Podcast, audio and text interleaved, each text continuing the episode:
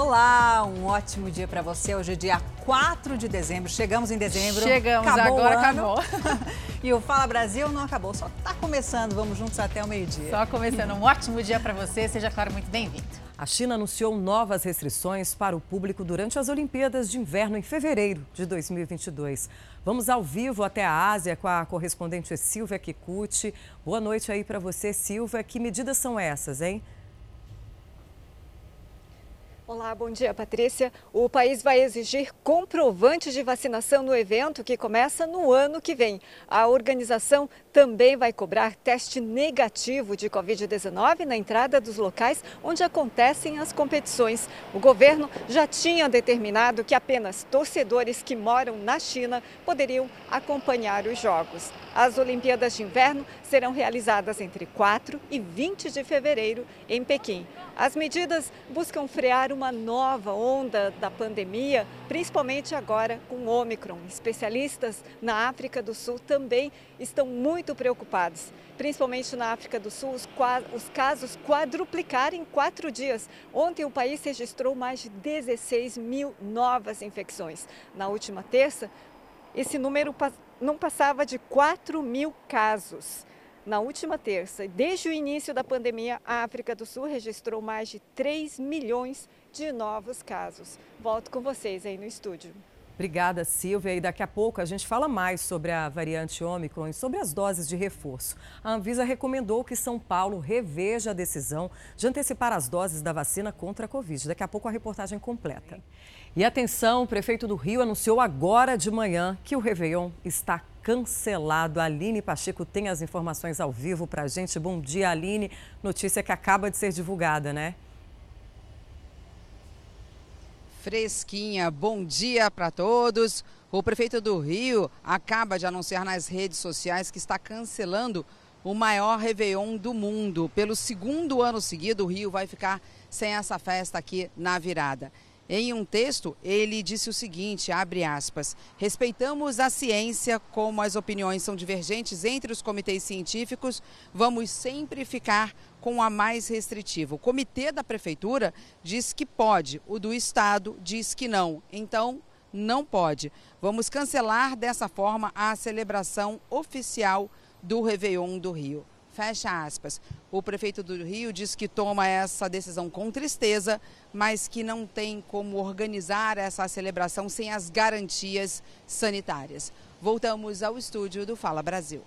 Obrigada, Aline. Outras cidades também já cancelaram a festa de Réveillon. Agora fica essa pergunta sobre o carnaval, se terá carnaval ou não nas principais cidades.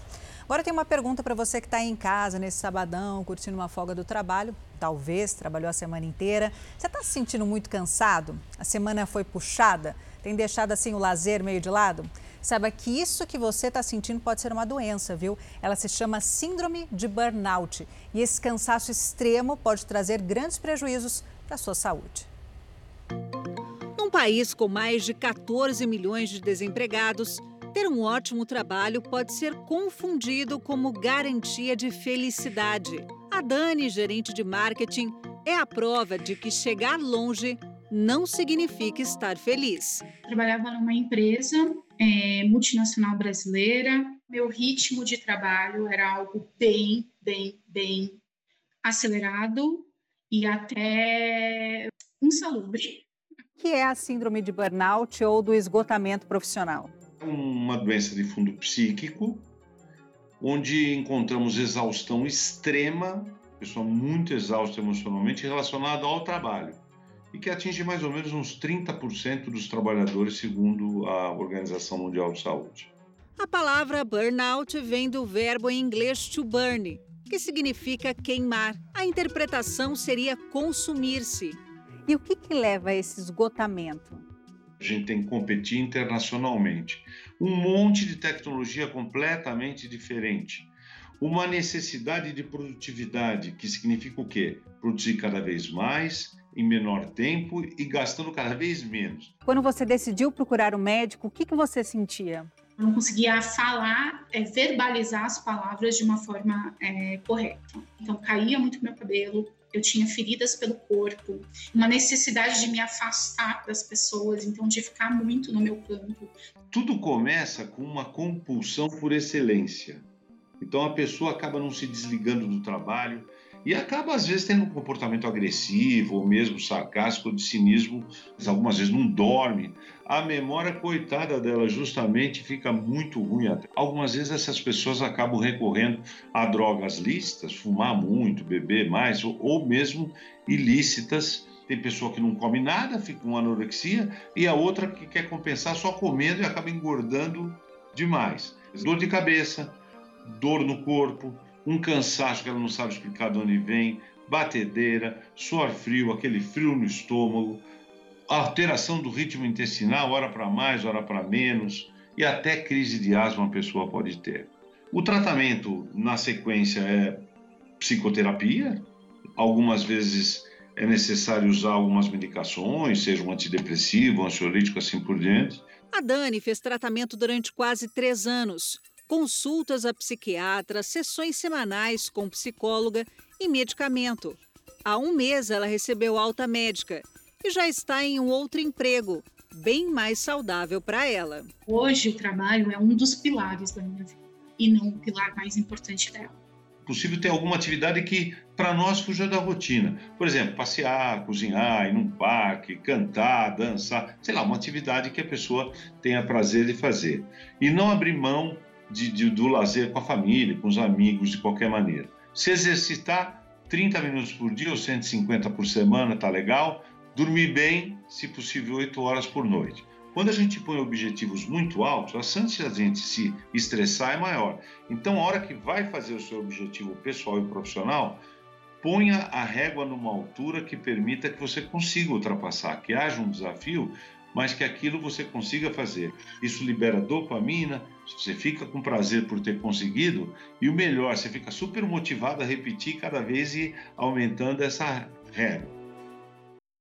Duro ali que a gente estava comentando são as 8 horas, horas, de sono, de né? Ainda mais para quem tem impossível. Olha, né? essas 8 horas parece uma coisa tão simples, mas não é. É o mais difícil. Olha, João Vitor, de 5 aninhos, é uma criança que foi diagnosticada com um transtorno do espectro autista. Ele se relacionava só com a mãe, não aceitava outros contatos, tinha dificuldades, inclusive, para comer, né? Exatamente, Roberta. Mas o João Vitor teve um grande desenvolvimento desde que passou a frequentar a Abades, que é a Associação Brasileira de Assistência e Desenvolvimento Social. A instituição atende de forma gratuita, de graça, gente, crianças e adolescentes com deficiência intelectual ou espectro autista. Mas para continuar esse trabalho, claro, ela precisa de doações.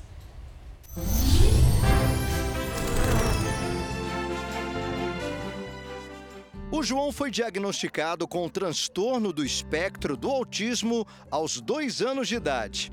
A mãe dele procurou um atendimento especializado na ABADES, Associação Brasileira de Assistência e Desenvolvimento Social. Eu conheci a ABADES também através de uma professora do João, que me indicou, que ela também tem um filho autista e ela já conhecia aqui o atendimento que a Abades oferece e ela me indicou. Ele entrou na instituição em 2019, com três anos de idade. No início das terapias, o João era uma criança que vivia isolada, não se relacionava e não aceitava interagir com ninguém. Se na época era 45 minutos de, de, de terapia, eram os 45 minutos gritando, chorando, não aceitava o toque, não aceitava o, o, o acolhimento de outra pessoa, era só comigo.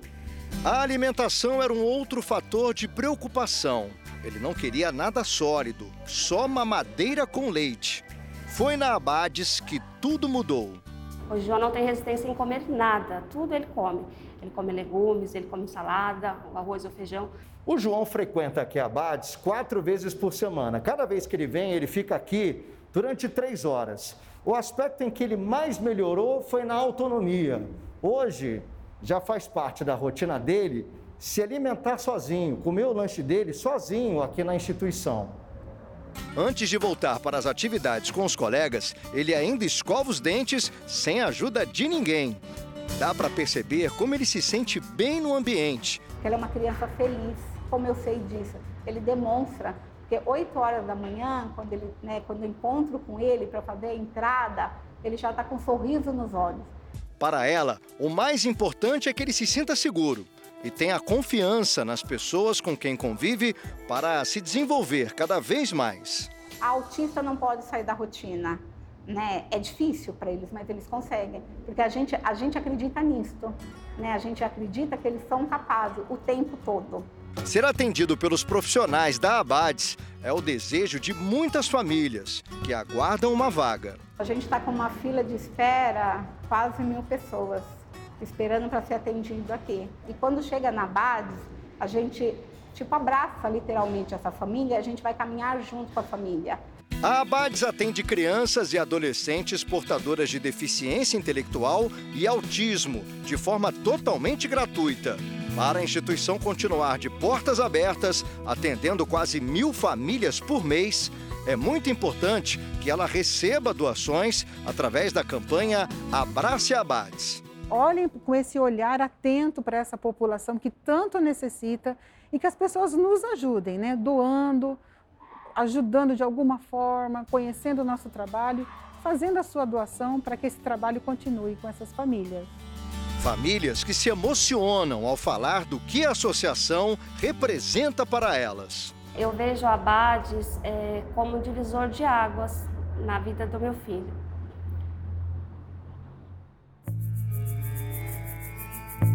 O trabalho que transforma a vida de tantas crianças como o João precisa continuar.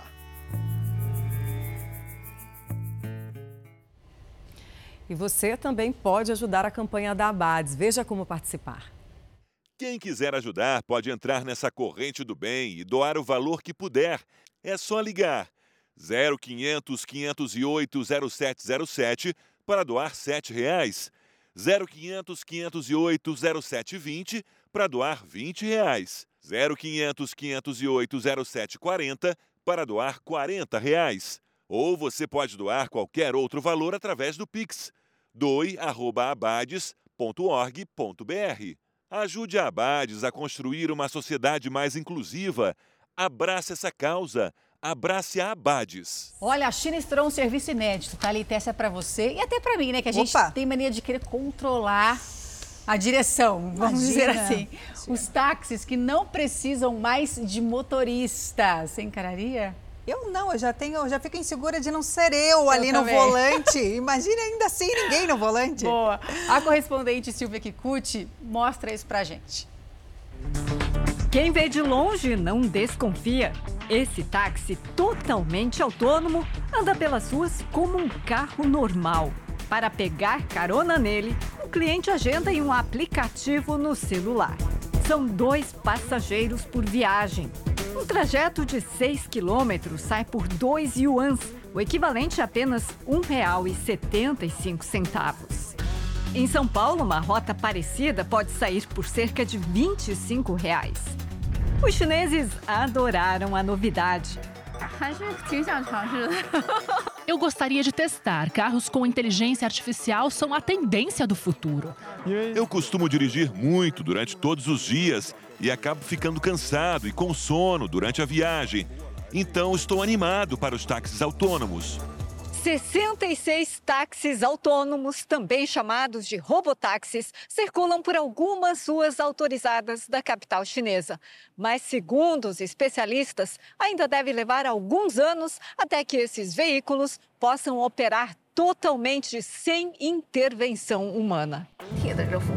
Durante essa fase de testes, estamos fazendo promoções para que todos conheçam o serviço. Depois, vamos explorar melhor os preços e o funcionamento. Até agora, os robotáxis já realizaram mais de 500 mil viagens. Por enquanto, um funcionário da empresa vai no banco da frente em caso de emergência. Eu fico um pouco preocupado com a segurança. A situação nas ruas é complicada. E se um ciclista cruzar a frente? Além das ruas comuns, alguns veículos estão sendo testados para cobrir rodovias expressas em Pequim, próximo ao aeroporto da capital. A iniciativa foi copiada em outras cidades como Guangzhou e Xangai. A tecnologia pode ajudar a solucionar problemas como custo e falta de motoristas, tanto nos serviços de táxi como no transporte de carga. E atenção, a notícia mais esperada pela polícia de Goiás acaba de chegar. O caseiro Anderson Protássio acaba de se entregar em Goiás. A nossa repórter Revana Oliveira tem os detalhes. A Revana está na cidade de Anápolis, que fica mais ou menos 44 quilômetros de onde o Anderson se entregou. É isso, Revana? Um bom dia para você. Oi, Talita, bom dia. É isso mesmo. Nós estamos aqui no terceiro distrito de polícia aqui de Anápolis, onde há mais ou menos 10 minutos o Anderson acabou de chegar trazido pelas equipes da Polícia Civil e também da Polícia Militar. Ele está lá dentro. Já foi nos informado que terá uma coletiva de imprensa às 10 horas da manhã para informar todos os detalhes de como aconteceu essa prisão. Mas nós já temos algumas informações. É, segundo informações, inclusive, do prefeito da cidade, que foi o primeiro a noticiar essa informação, uma mulher é, de uma chácara de, acabou convencendo o, o Anderson a se entregar. Ele teria passado a noite numa mata lá na região de Gameleira, é bem próximo de uma fazenda onde ele esteve ontem, uma fazenda que trabalhava ali, que produzia pimentões. Então ele permaneceu nessa região onde tiveram várias buscas ontem.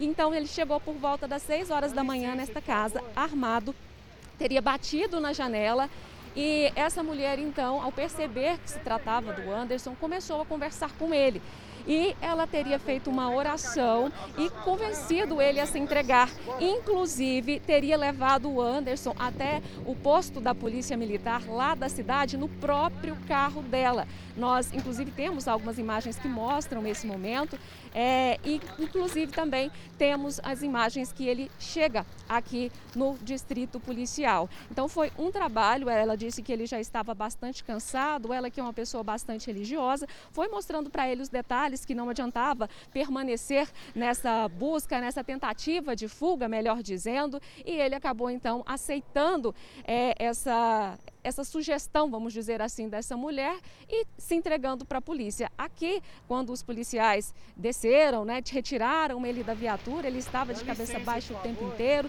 não quis falar com ninguém e, e agora já está lá dentro, né, recebendo aí essa, os primeiros procedimentos, né, que é de ouvi-lo, entender também o que motivou toda essa história, né, principalmente esse último assassinato. A gente sabe que o Anderson já tem aí vários crimes, não só em Goiás, mas também em outros estados, mas principalmente esse crime que ele já está sendo procurado há seis dias, da, que é a morte realmente da ex-companheira, da filhinha dela e também de um caseiro, de um dono de uma fazenda próxima lá do local. Então a gente segue aqui acompanhando esses detalhes. É, qualquer novidade que nós tivermos, nós voltamos com mais informações, só reforçando que essas informações serão repassadas com detalhes a partir das 10 horas da manhã na coletiva de imprensa. Voltamos aos estúdios do Fala Brasil. Revana, ele aí, a gente viu uma foto dele já, né? Como ele foi preso, ele que cometeu aí vários crimes e também foi liberado quatro meses depois de assassinar um taxista no Triângulo Mineiro. É, a polícia, ela tem informações de se ele foi violento quando chegou à casa dessa mulher e a investigação segue a linha de que o crime, né, que motivou a morte aí da companheira e também da filha dela, ela que estava grávida, foi por ciúmes? Olha, sobre a, ele ter sido violento nessa propriedade, a informação que nós tivemos não foi por parte da polícia, porque a polícia só vai se pronunciar a respeito desses detalhes na coletiva. Mas o prefeito da cidade de Gameleira, que é amigo dessa mulher, falou com ela e ele nos contou que ele chegou com armado, bateu na janela da propriedade. Inicialmente não teria sido violento. Ela então foi conversando com ele, conversando aos poucos, e ele foi foi ouvindo o que ela estava fazendo. Ela disse então que iria fazer uma oração para que Deus tocasse o coração dele naquele momento e que depois disso ele pudesse então ter a melhor decisão para que ele inclusive permanecesse vivo, né? Porque a gente sabe que se continuasse nessa fuga e reagisse, né, já que estava armado, chegaria um momento que poderia ter outro desfecho. Então, diante dos argumentos dela, da fala dela, dessa oração, ele acabou sendo convencido. E a confiança dela foi tanto que de acordo com as primeiras informações que nós tivemos, ele entrou então no carro dela, foi junto né, ali até o, o distrito policial lá da cidade, onde foi feito então esse procedimento de se entregar. É, eu perguntei durante essa conversa por telefone com, com o prefeito se lá nessa propriedade essa mulher morava sozinha, se tinha mais gente, se ele tinha rendido alguém. E a informação foi que não, que é, ela mora lá com, com o marido, né, tem a família, mas que inicialmente ela que o recebeu, inclusive estava dormindo, isso era por volta das 6 horas da manhã. É, ela teria inclusive pedido para ele esperar que ela iria vestir a roupa, né, para poder atendê-lo ali, e ele esperou. Provavelmente uma atitude também de uma pessoa que já está bastante cansada, né, uma pessoa que passou a noite na mata, como foi nos, foi nos relatado, e talvez isso também tenha favorecido essa decisão de se entregar. Antes dessa entrega, eu conversei com outro proprietário de, de uma fazenda, ali também na mesma região, é uma região de Gameleira, que fica perto também de Mocambinho, que é um, um, um distrito, é, e lá eles disseram que são várias propriedades. Ontem nós mostramos que ele foi até uma propriedade é, que havia plantação de pimentões e tinham pessoas que trabalhavam ali. Ele teria pedido emprego para alguns funcionários. Depois, logo perceber que esses funcionários tinham identificado ele através da tatuagem na mão, ele teria fugido.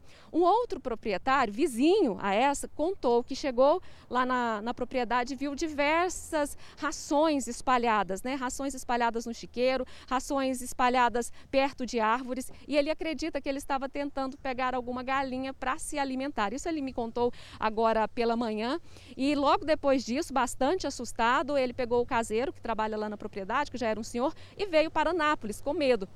E essa é a realidade de todas as pessoas que moram ali naquela região, porque as pessoas estavam muito assustadas, né? É, com medo de que ele realmente entrasse na, na propriedade e fizesse alguma coisa. Então, nós temos a informação de que ele andou por lá.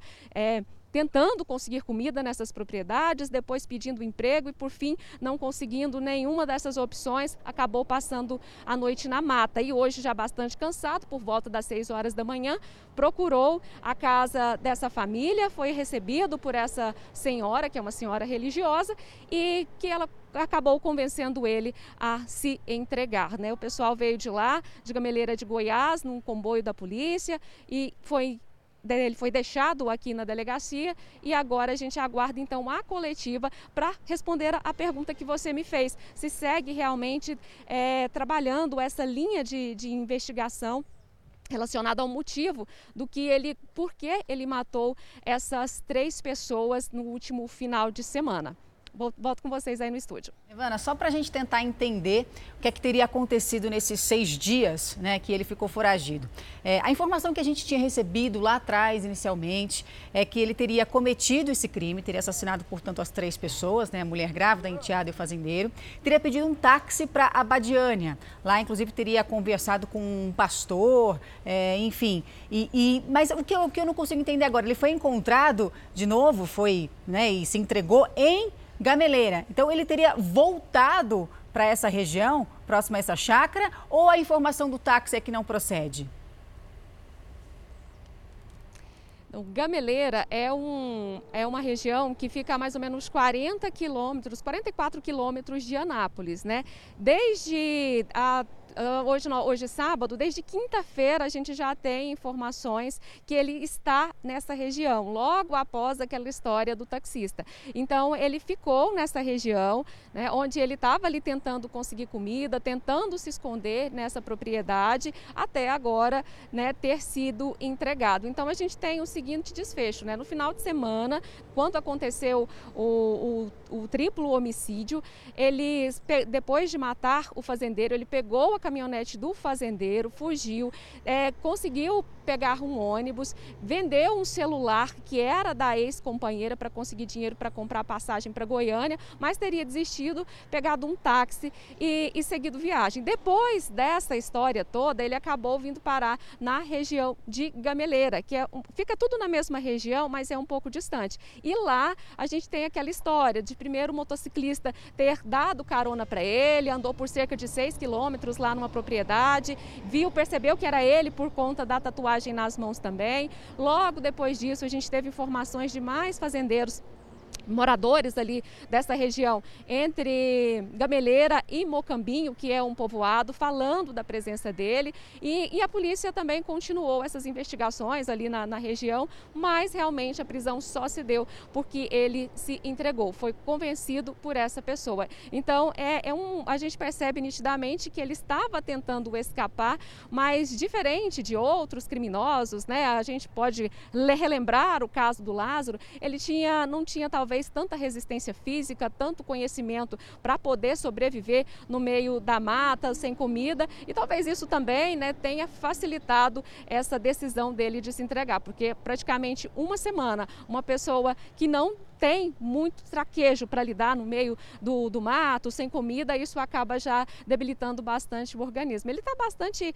abatido mesmo aqui, a gente acabou de ver pelas imagens, né? A pessoa que parece que ficou sempre alerta, sem, sem dormir, para poder se entregar. Então a gente vai realmente esperar informações da polícia para poder falar mais detalhes para a gente, porque como ele está sendo ouvido agora, com certeza, na hora dessa coletiva, a gente já vai ter uma linha mais objetiva, né? Do motivo motivo dele ter assassinado essas pessoas. Fala-se em ciúme, porque a gente tem informações de pessoas da família, pessoas vizinhos que conviviam, que até então ele não demonstrava nenhuma raiva, nenhuma agressão contra essa companheira dele. Né? Inclusive tem depoimento de pessoas que antes da morte, um dia antes da morte, é, chegaram a vê-lo na feira com a família, que chegou a comprar até presentes para ela, para a família, para a menininha que era enteada dele, também para a mulher, que beijava a barriga da mulher. Então é uma situação que ninguém entende. O que é que aconteceu?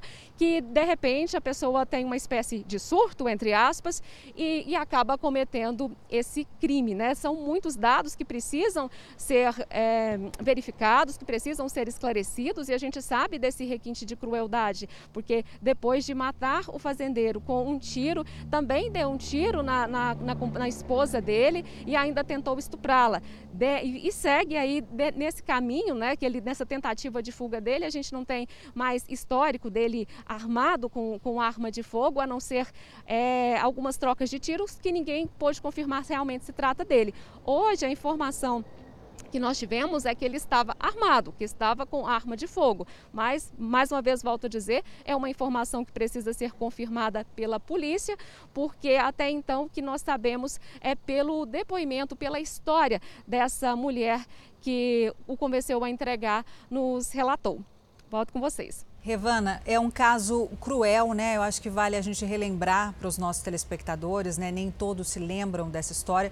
Ele matou a mulher grávida de quatro meses dele, sendo que um dia antes ele estava comprando capinha de celular para ela. Eu não lugar. sei se vocês me escutam, mas eu A Revana caiu o retorno, mas eu vou, eu vou falando aqui com o nosso telespectador. Quando voltar a comunicação com ela, vocês me avisem, por favor. Vamos relembrar, né, Roberta, Patrícia?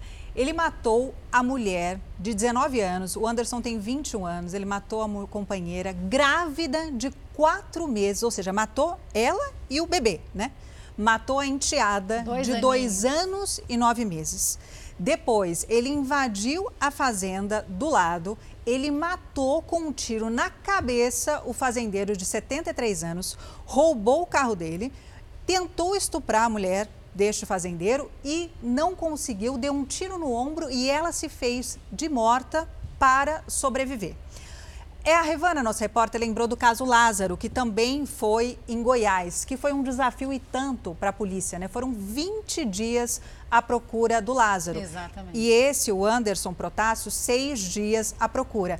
Mas ela, eu também tenho a mesma percepção que a Revana. O Lázaro, a gente falava muito que ele era mateiro, ele estava acostumado com o mato, ele estava acostumado com aquela área rural. E por isso ele se escondia tanto da polícia. E movimentou 200 policiais, 200 não só em Goiás, né? policiais, né? Distrito um Federal, mês, a polícia de apoio e tudo mais. E o Anderson, seis dias, porque ele não conhecia essa parte, né? Ele não tinha é, tanta questão física quanto a questão geográfica de entender. E por isso ele estava dando sinais de cansaço, estava à procura da comida e tudo mais. Por isso que eu acho que ajudou essa moça religiosa a convencê-lo a se entregar. Voltou a comunicação com Não, ainda não, mas mesmo assim é impressionante, né? Tanto no caso Lázaro, como no Lázaro a gente sabe que houve ajuda aí de um fazendeiro que, né, que ajudou emprestou a fuga, dinheiro, dava comida, emprestou dinheiro.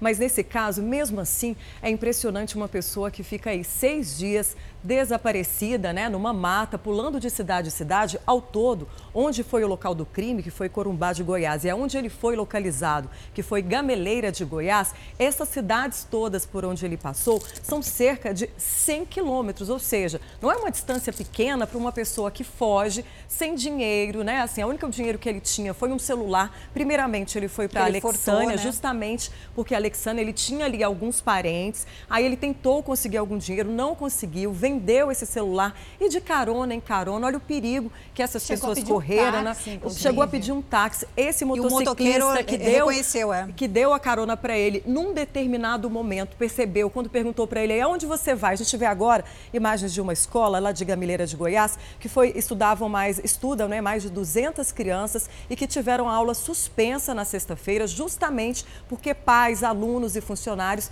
estavam com medo, né? Porque justamente porque a gente acompanhou há pouco tempo esse caso do Lázaro, que aterrorizou ali a região de Goiás, as semelhanças, né, de, de ser um outro crime cruel, de ter um bandido ali na região, de fazenda e fazenda, você não sabe a localização dele, até drones foram usados para tentar localizar, as pessoas ficaram assustadas e por isso as aulas foram suspensas Sim. nessa escola que a gente mostrou há pouco, né? É, e a mas... gente vê assim não só a, a, frieza dele, mas como também o desespero, como a gente comentava, né? A, a fraqueza, porque ele chegou a pedir emprego, quer dizer, numa fazenda. Quem é que assassina três pessoas, está foragido, sendo procurado pela polícia de Goiás, com um drone, inclusive, vai pedir emprego numa fazenda, assim, com, com a possibilidade é, de ser reconhecido, né? Uma possibilidade E foi, né? Compara foi reconhecido, caso, né? A gente compara muito o caso Lázaro, mas esse me parece... É, é difícil falar de crueldade, porque todos são muito cruéis, né?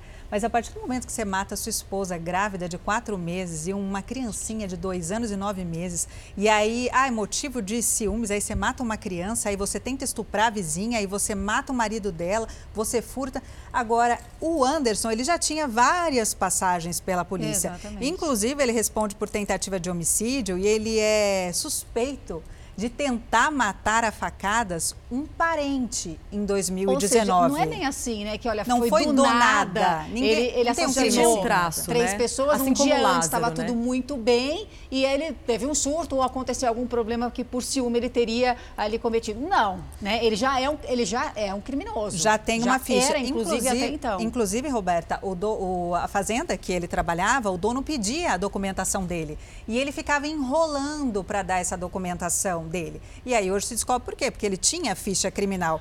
E para piorar, que é os requintes de, de crueldade, crueldade, no interrogatório lá do parente que ele tentou matar com faca em 2019, é, a polícia disse que ele debochou, riu e tentou justificar a tentativa de assassinato porque ele estava embriagado, tinha consumido cocaína e maconha, e por isso justificaria, na versão dele, tentar matar o parente. É, mas depois disso houve roubo, né? Ele tentou assaltar um taxista, primeiro deixou o taxista amarrado numa árvore, depois voltou para assassiná-lo. Em é tudo muito... isso vale a discussão novamente, né? Porque tanto no caso Lázaro como no caso dele, é, são dois criminosos, né, que foram soltos pela justiça porque consideraram que essa pessoa ela tinha condições de voltar a viver em sociedade. E o que se percebeu foi o quê?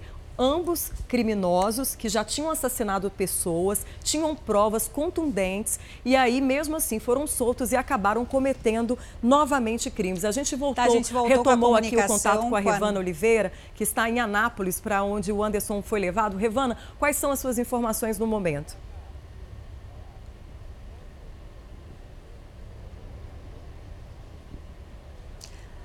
Acho que Bom. a gente está com dificuldade de. Revana, você me ouve agora, Thalita falando com você. Claro, gente, que tudo isso está acontecendo ao vivo. O nosso repórter está em deslocamento, ele estava numa cidade, depois ele foi levado para a cidade de Anápolis, onde a nossa repórter está na frente da delegacia.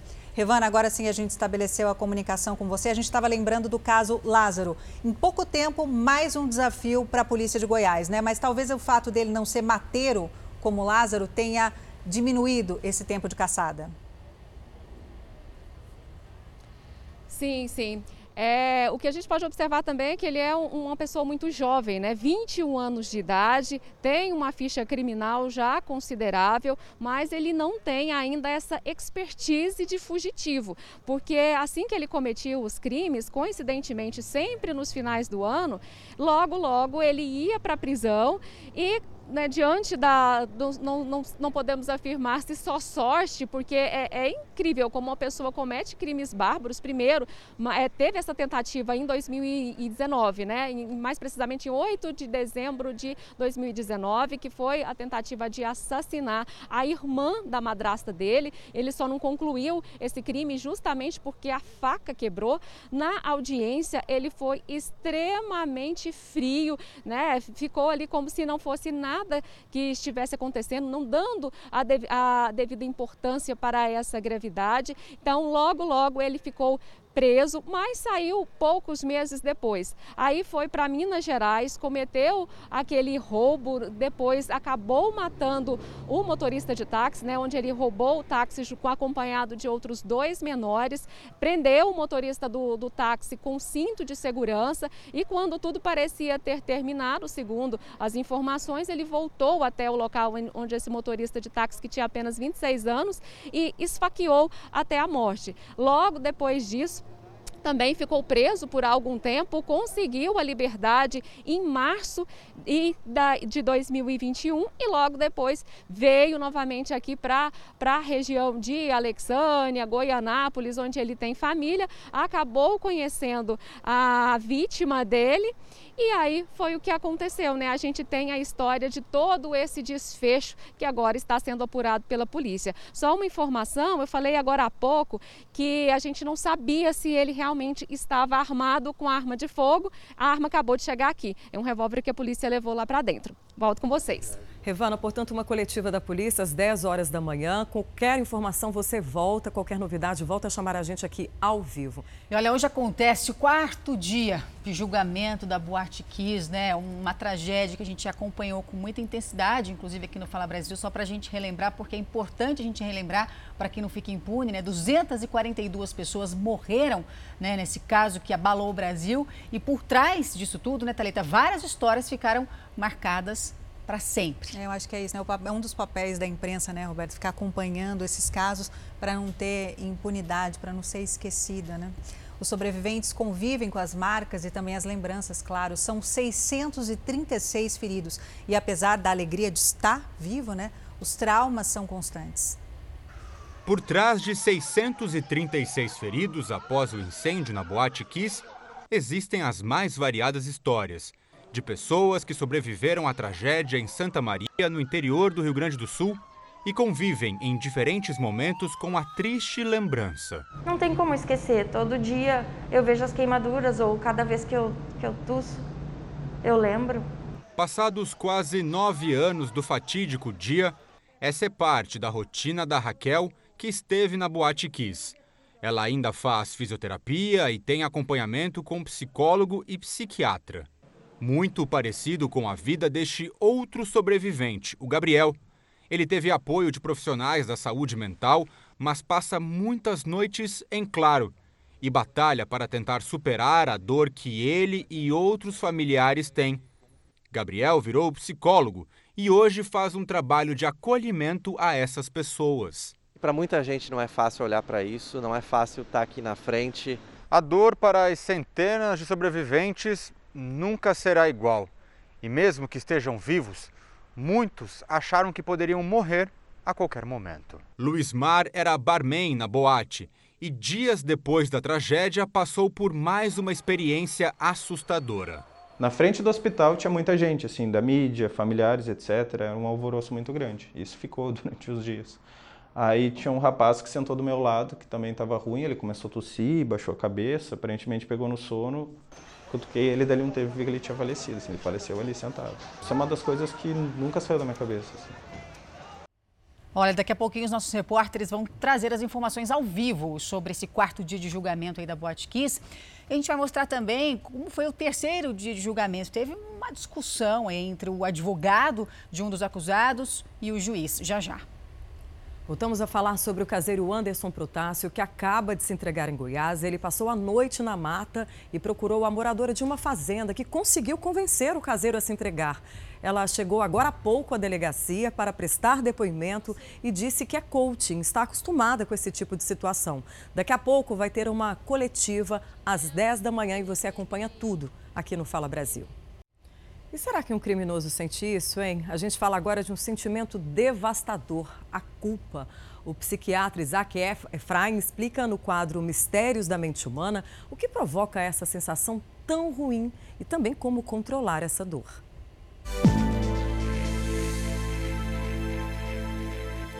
O sentimento de medo é o sentimento mais importante que mais rege a nossa vida.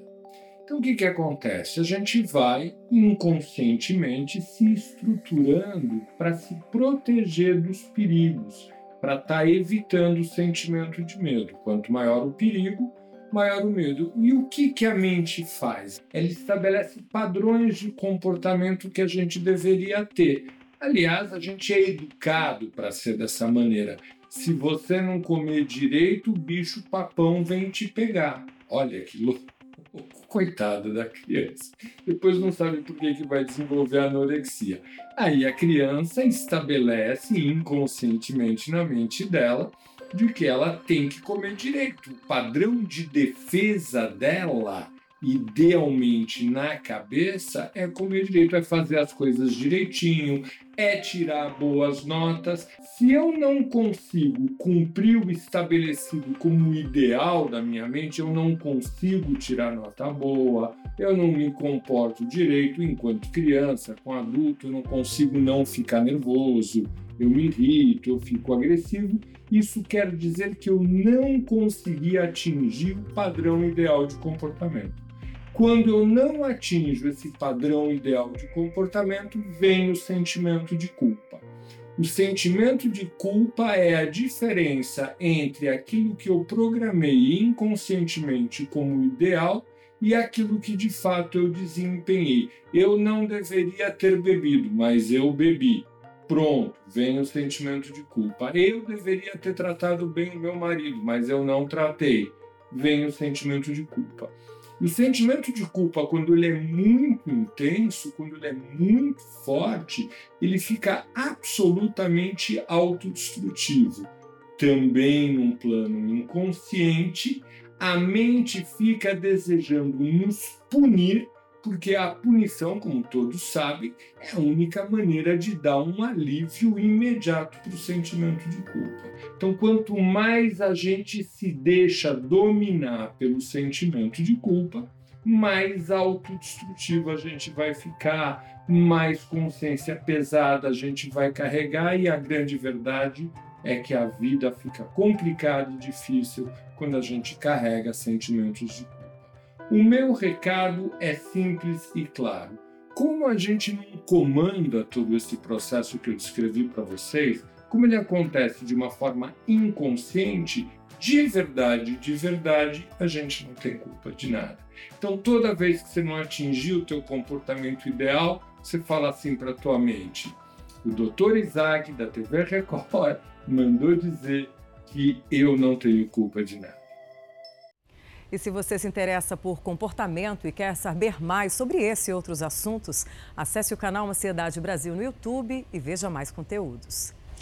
E voltamos a falar sobre o caseiro Anderson Protássio, de 21 anos, que se entregou agora pela manhã em Goiás. A nossa repórter Rivana Oliveira tem os detalhes ao vivo para a gente. Ela que está na frente da delegacia onde o Anderson se entregou e a moradora da fazenda que convenceu ele a se entregar está prestando depoimento nesse momento, Rivana?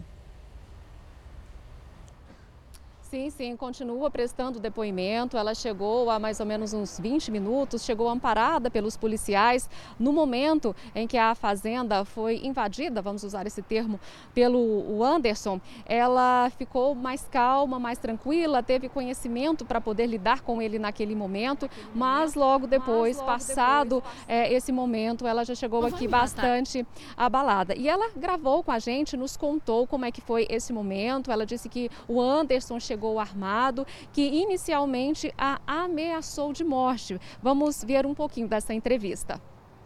É, foi seis e meia da manhã. Ele bateu na janela, ele, ele, ele apontou a arma, ele fez aquele movimento, né, de que ia atirar. E aí ele falou, eu vou, te matar. Eu falei, você não vai fazer isso. Gente, eu agi com a maior naturalidade que vocês possam imaginar. Eu falei, não, você não vai me matar. Eu vou te ajudar. É, a gente vai ligar para a polícia, porque a polícia não vai te matar, eles vão vir te pegar. Então eu tive que ser bem fria, eu tive que usar frieza. Ele entrou no eu carro, levei, meu marido está aqui, ó. É, ele entrou no carro, ele entregou a arma para o meu marido.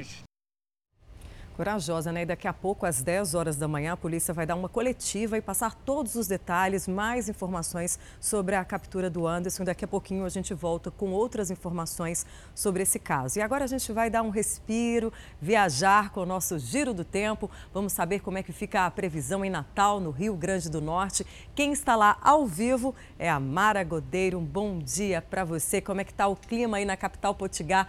Tudo azul, né? Oi, Patrícia. Bom dia para você, bom dia, meninas, bom dia a todos que acompanham o Fala Brasil. O sol está aparecendo entre nuvens, mas apesar da brisa, tá um calor danado. A gente está falando ao vivo aqui da Praia de Areia Preta, que é uma praia que fica na área aqui urbana da capital potiguar, uma área nobre muito frequentada por surfistas. Daqui é possível ver tanto a ponte Newton Navarro também quanto a Fortaleza dos Reis Magos, várias praias que pegam aqui todo o litoral da nossa capital potiguar. Nesse momento faz 27 graus e a temperatura máxima deve chegar aí aos 30. No domingo, a máxima também chegando aos 30, com possibilidade de chuva. Então, tem possibilidade de chuva, mas dá para curtir aí o litoral, não só aqui na capital Potiguar, mas em todo o Rio Grande do Norte. Eu volto com vocês aí no estúdio. Por aí o verão já chegou, né, Mara? Obrigada pelas suas informações. Então vamos saber agora como é que fica a previsão do tempo para São Paulo neste fim de semana. E quem conta todos os detalhes para a gente é a Michele Rosa, que está toda de rosa, nesse dia ensolarado em São Paulo, né, Michele? Vai ficar assim? Bom dia, bom dia a todos que estão nos assistindo. Vai ficar assim, aliás, está fazendo muito sol, já tá um calorão, me arrependi de ter vindo com essa blusa, viu? Porque mais cedo estava fazendo um friozinho, mas agora o sol estabilizou mesmo.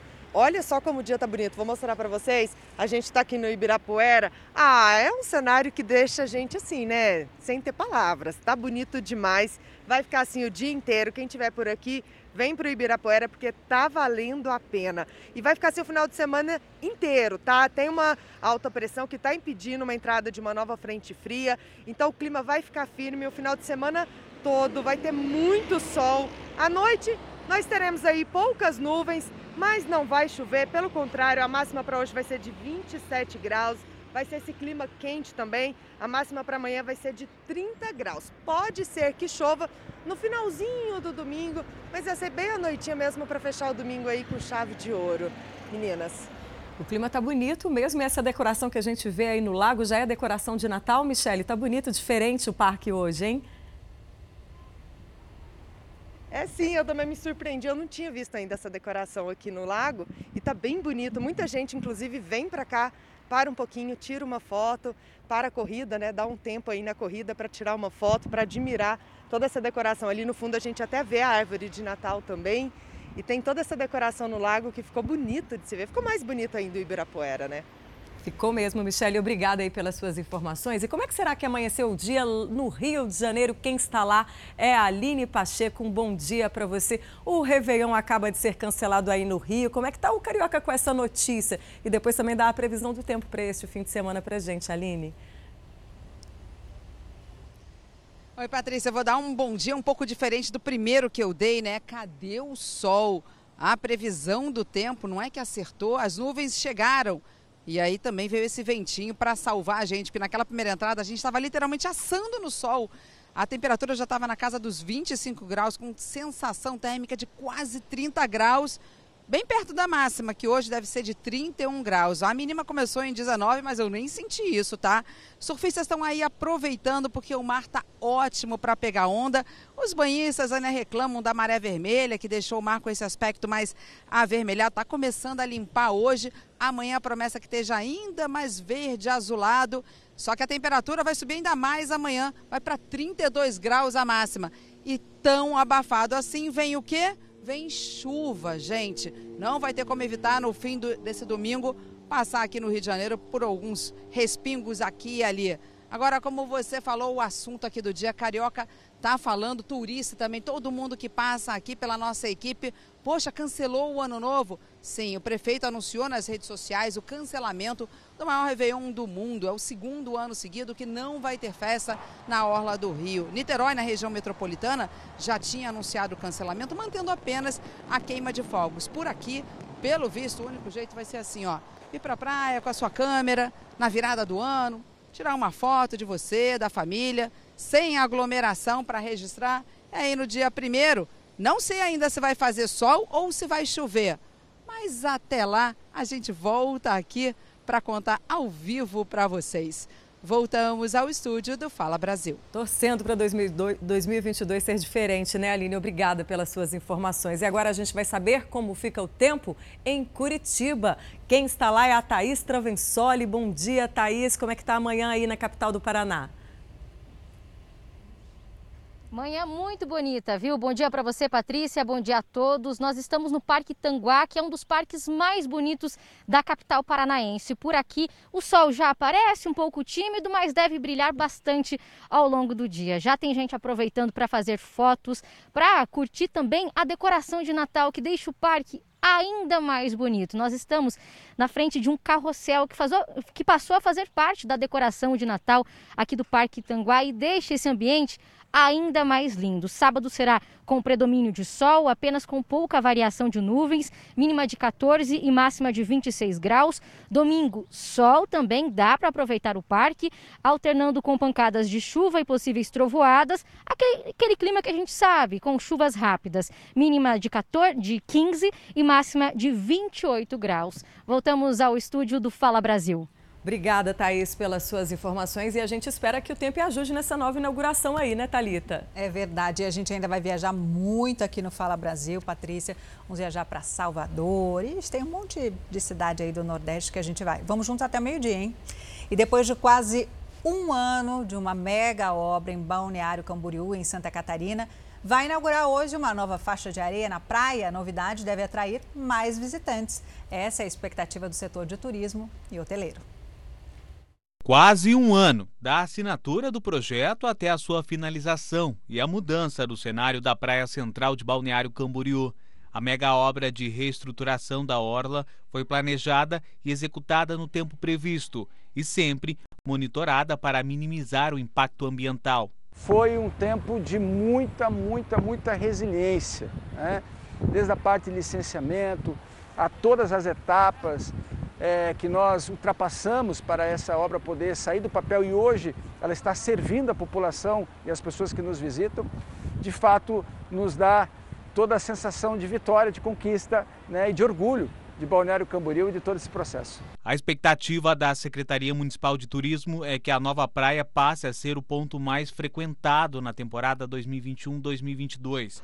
Em alguns trechos, a faixa de areia aumentou de 25 metros para 70 algo notado pelo Gercione, que está sempre por aqui. Mudou bastante, né? Porque agora tem espaço para a gente andar, para o turista também. Então ficou muito bom, ficou outra praia. A Prefeitura de Balneário Camboriú já percebe o aquecimento no setor imobiliário e também no hoteleiro. A área, inclusive, já se movimentou para receber quem resolver passar as festas de fim de ano pelo litoral norte catarinense. A rede hoteleira de Balneário Camboriú tem 25 mil leitos e este é considerado um momento de retomada do turista que volta a visitar a região e também dos empregos que são gerados nesta época do ano. A perspectiva de ocupação é, beirando os 100%, diria para você que nós chegaremos uns 100%, é muito positiva, porque a, o alargamento ele trouxe uma perspectiva nova para toda a nossa região. Olha, agora um dado muito triste, principalmente para quem ama os animais, né? A pandemia fez aumentar o número de cachorros abandonados, gente. Com isso, ONGs que acolhem cães estão agora precisando muito de ajuda. Muitas estão lotadas, não tem como manter tantos bichos. A gente vai ver no SOS Pet. O amor abnegado e incondicional de algumas pessoas por animais é tão grande que muitas vezes elas encontram muitas dificuldades no caminho, principalmente quando a gente fala de cães e gatos abandonados ou vindos de maus tratos. E para falar desse assunto, a gente está no Lar da Regina, que é uma ONG, com a Regina aqui também, que faz um trabalho muito bacana, resgatando e trazendo animais abandonados, vindos de maus tratos. E a gente vai falar desse assunto, que é um assunto muito complexo, interessante e que muitas pessoas podem ajudar também, né, Regina? Com certeza. O animal fica doente, ao invés de cuidar, de tratar, abandona. E aí entram os protetores, que não conseguem virar as costas, embora estejamos todos lotados, né? É, nós não conseguimos virar as costas, por quê? Porque é uma vida que está lá na, na rua, né? Precisando do, do atendimento da gente. Esta é Regina de Jesus Pereira, protetora animal e presidente da ONG Lar da Regina, que existe desde 2013. O lar vive basicamente de doações e não é fácil manter os 120 cães. Só de ração são 1.350 quilos por mês, 45 quilos por dia. A ração está muito cara, então não adianta você dar uma ração ruim e você ter que gastar com veterinário. Então a gente tem que dar uma ração de qualidade para ele poder é, ter uma qualidade de vida também, né? A ONG mais resgata do que doa. As pessoas, em geral, não querem adotar cachorros grandes. Ela fala da conscientização da adoção de cães adultos, que muitas vezes passam a vida toda na ONG à espera de uma família. Por isso, Regina decidiu fazer uma campanha de apadrinhamento dos cães da ONG. Antigamente era mais fácil, você resgatava, doava, resgatava dois, doava um. Hoje em dia mudou. Hoje você resgata 10 e doa um. Então, porque assim, está muito difícil a adoção hoje, está muito complicado mesmo. Antônio Anastácio também é protetor animal e responsável pelo abrigo São Cão, que fica localizado em Alagoas, Maceió. Na chácara, ele cuida de 400 cachorros. Ele sempre abrigou cachorros e bancou o tratamento de muitos com recursos próprios. Antônio Anastácio teve que vender imóveis e carros para comprar comida e medicamentos para os cães. Nossa principal é, é, assim, carência é a ração, né? Porque é um consumo grande de ração. Mas tem as outras coisas também, né? Tem funcionários, tem, água, tem luz, tem médico.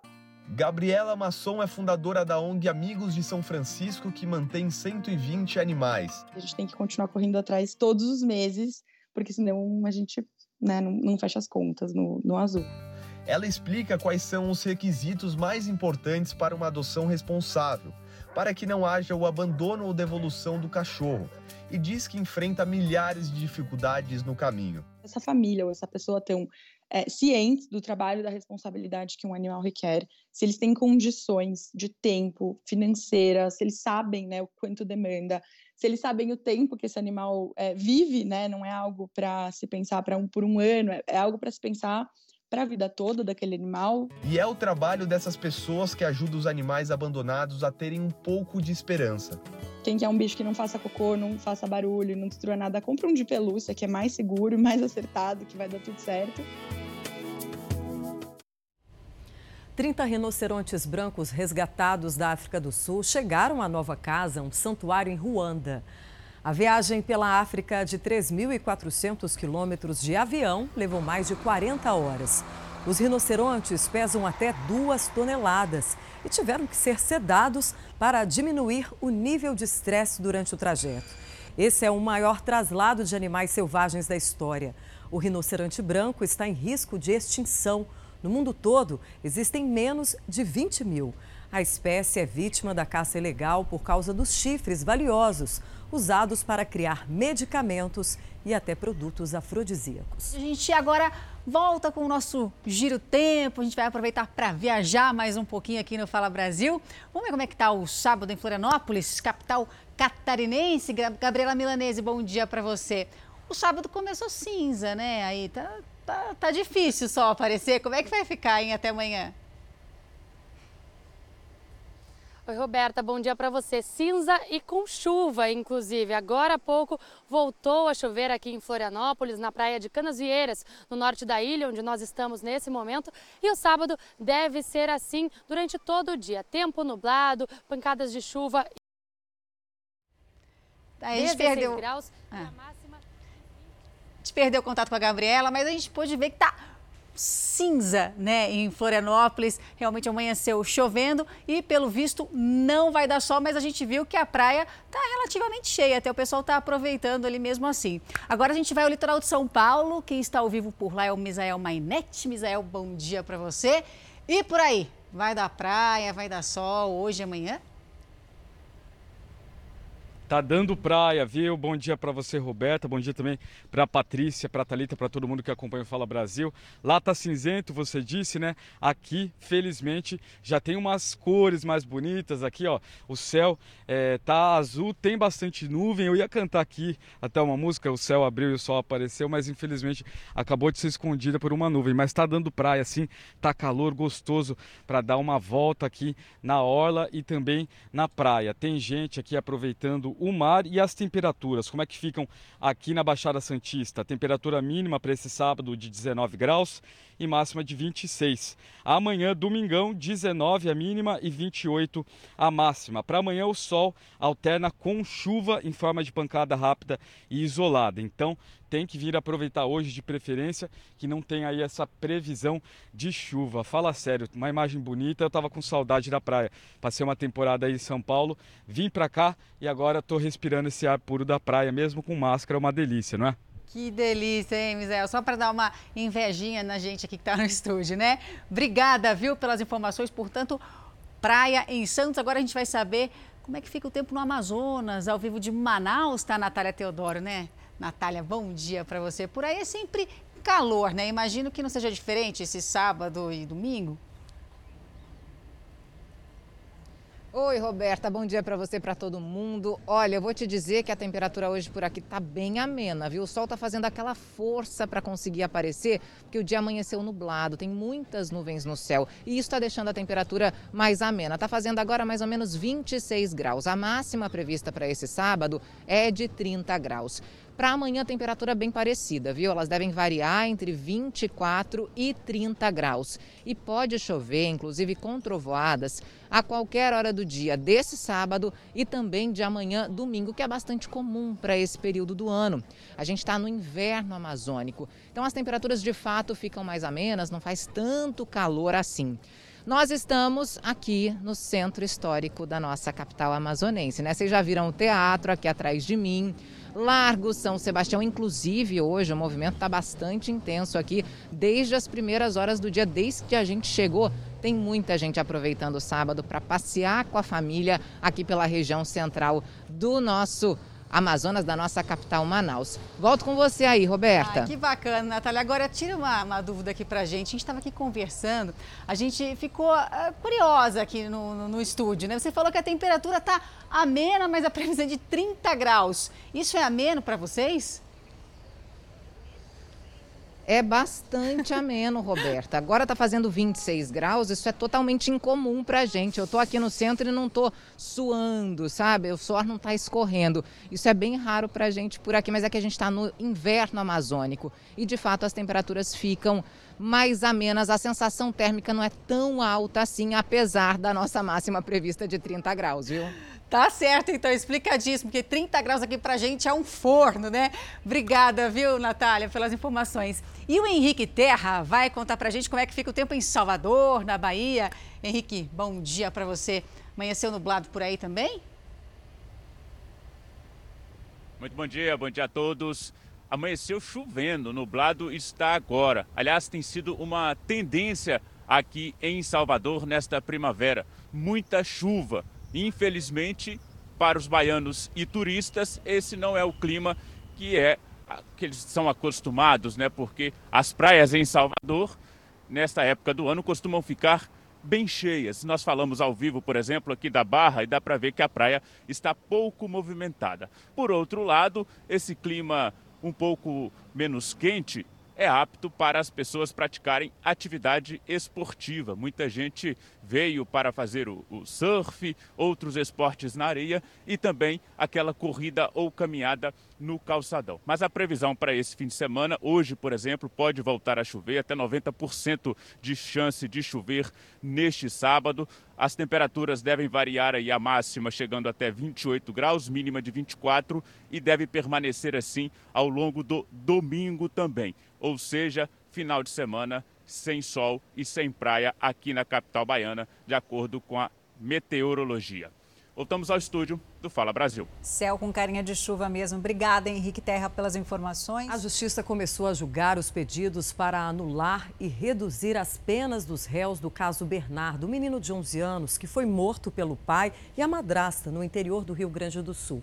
Vamos até Porto Alegre ao vivo, onde a Daiane Dalitese tem as informações. Bom dia. Bom dia, Patrícia, meninas, a todos de casa.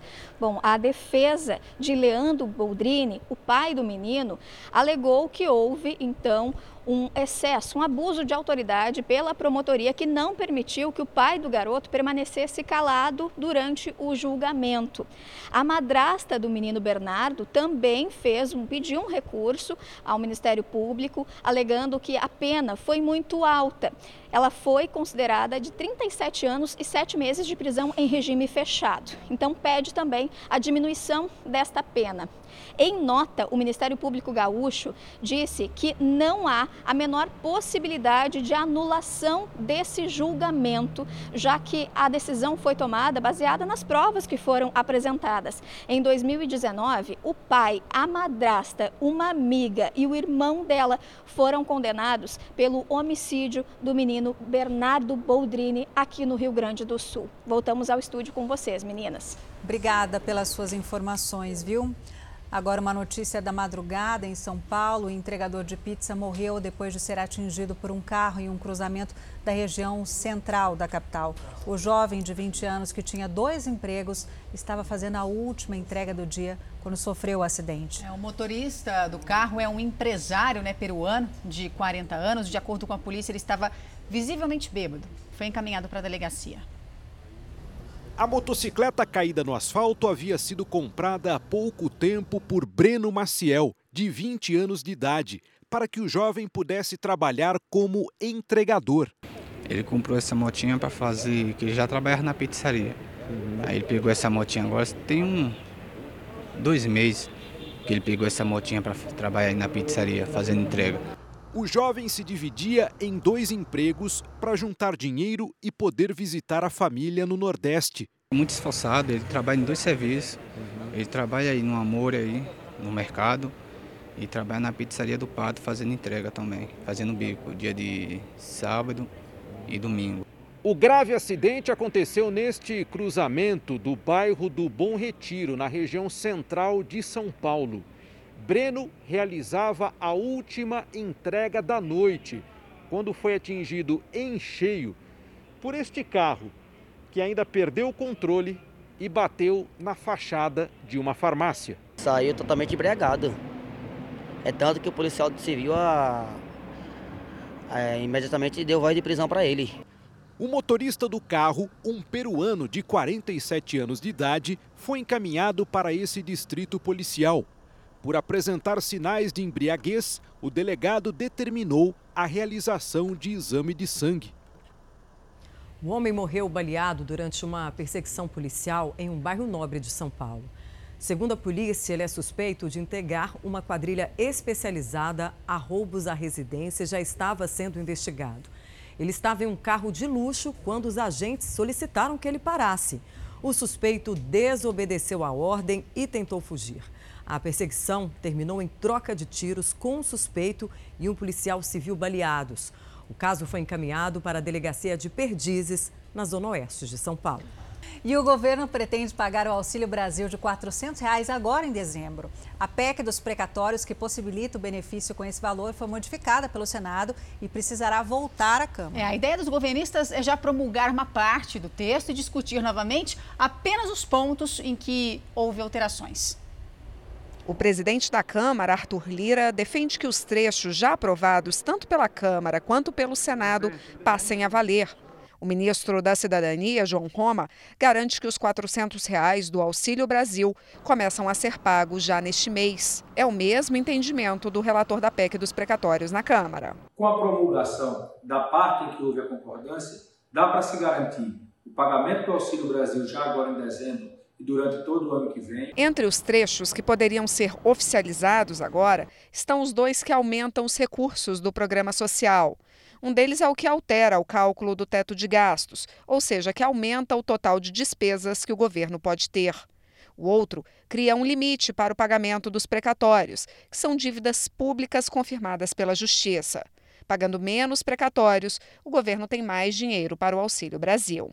Essas duas medidas dão uma folga para o governo de cerca de 106 bilhões de reais no ano que vem. Deste valor, 51 bilhões devem ser usados exclusivamente para o programa social. Os artigos que foram votados em dois turnos na Câmara, dois turnos no Senado, podem ser promulgados e os textos adicionados ou alterados retornam à Câmara, vão à Comissão de Justiça para admissibilidade, vão à Comissão Especial por domínio 10 sessões e depois podem ser votados na Câmara dos Deputados. Agora a decisão está nas mãos dos presidentes da Câmara e do Senado.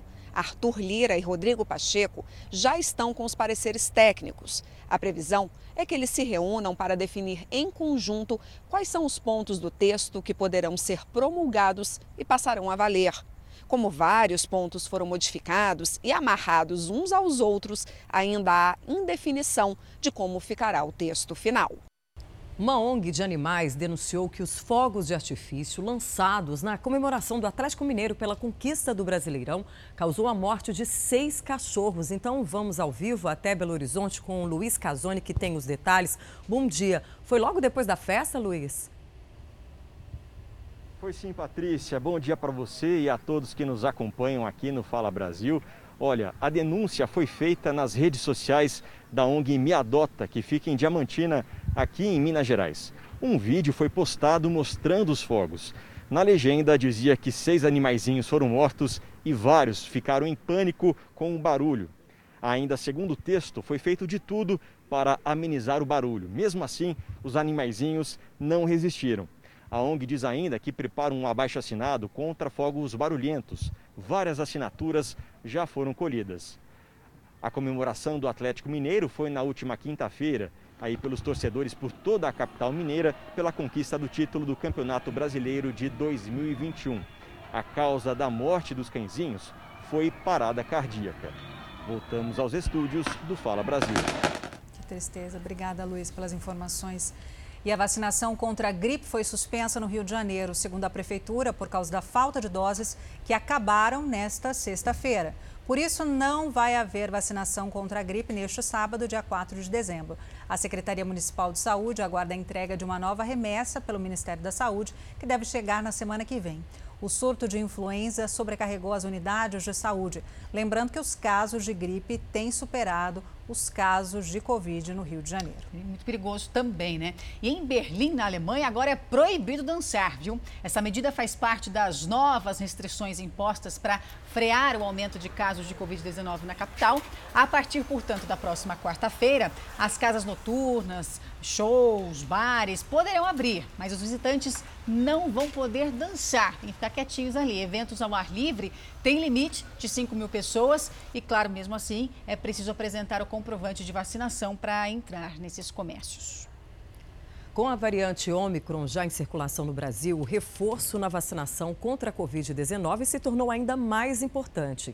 São Paulo já aplicou mais de 5 milhões de doses de reforço e o intervalo entre a segunda e a terceira dose diminuiu.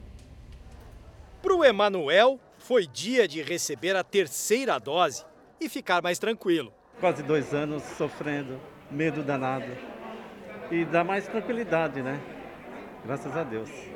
Com o reforço, olha só como a Maria Alzira se sente. Um né?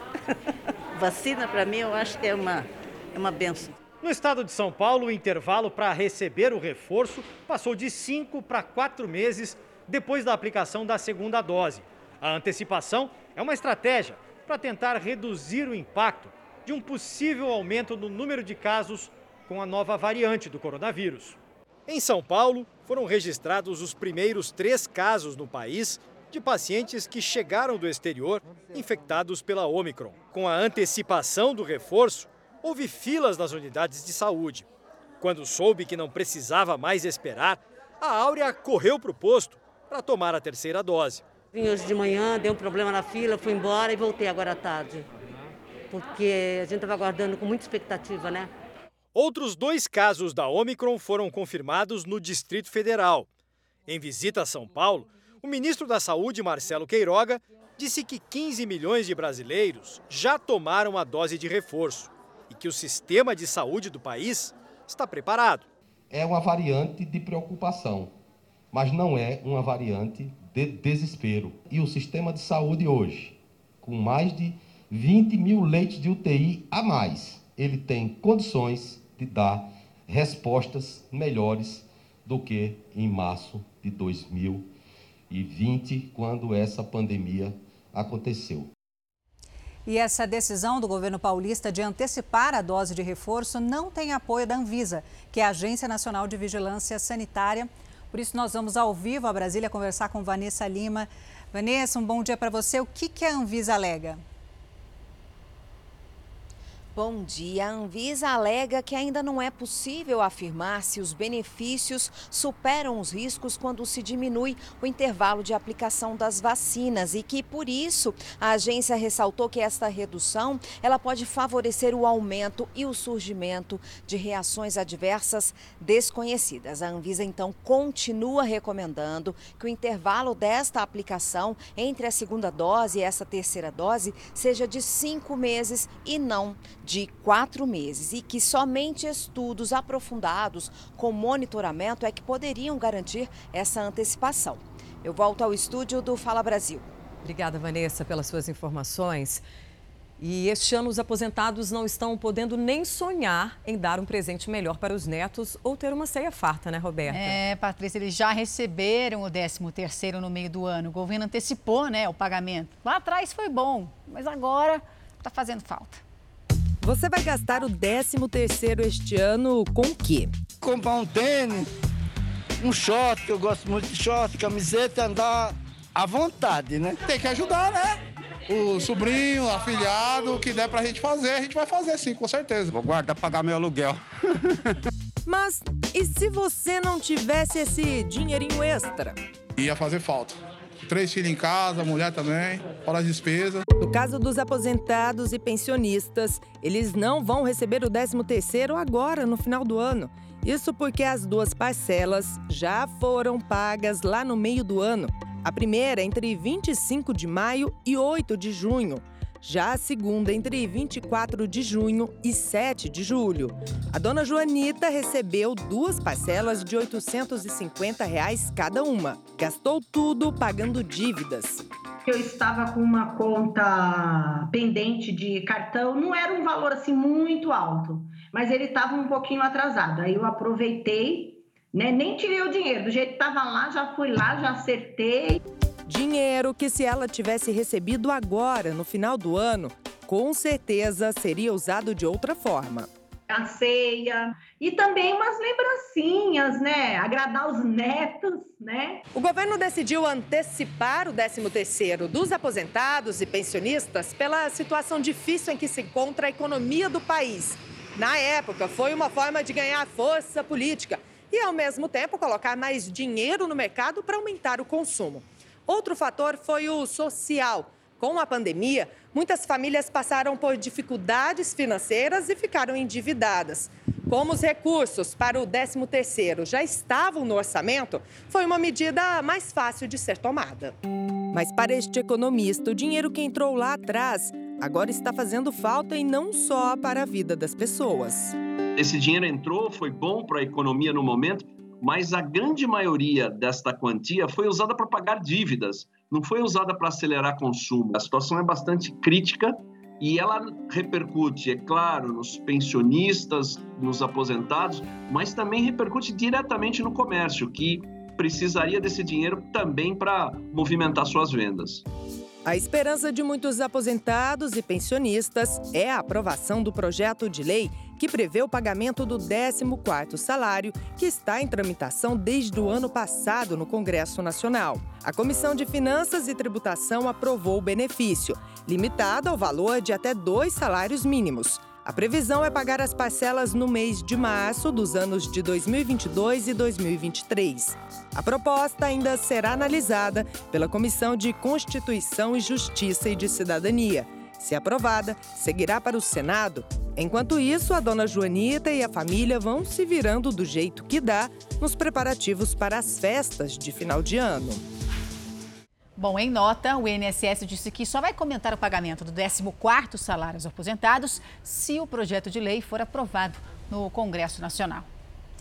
10 horas e 23 minutos pelo horário de Brasília. Está chegando agora no Fala Brasil? Seja muito bem-vindo. Se você já está aqui desde as 7h30 com a gente, já está quase pensando no almoço, né? Tem muita notícia ainda pela frente, vamos juntos até o meio-dia. Você sabe que chegou aqui já fala, vamos viajar, né?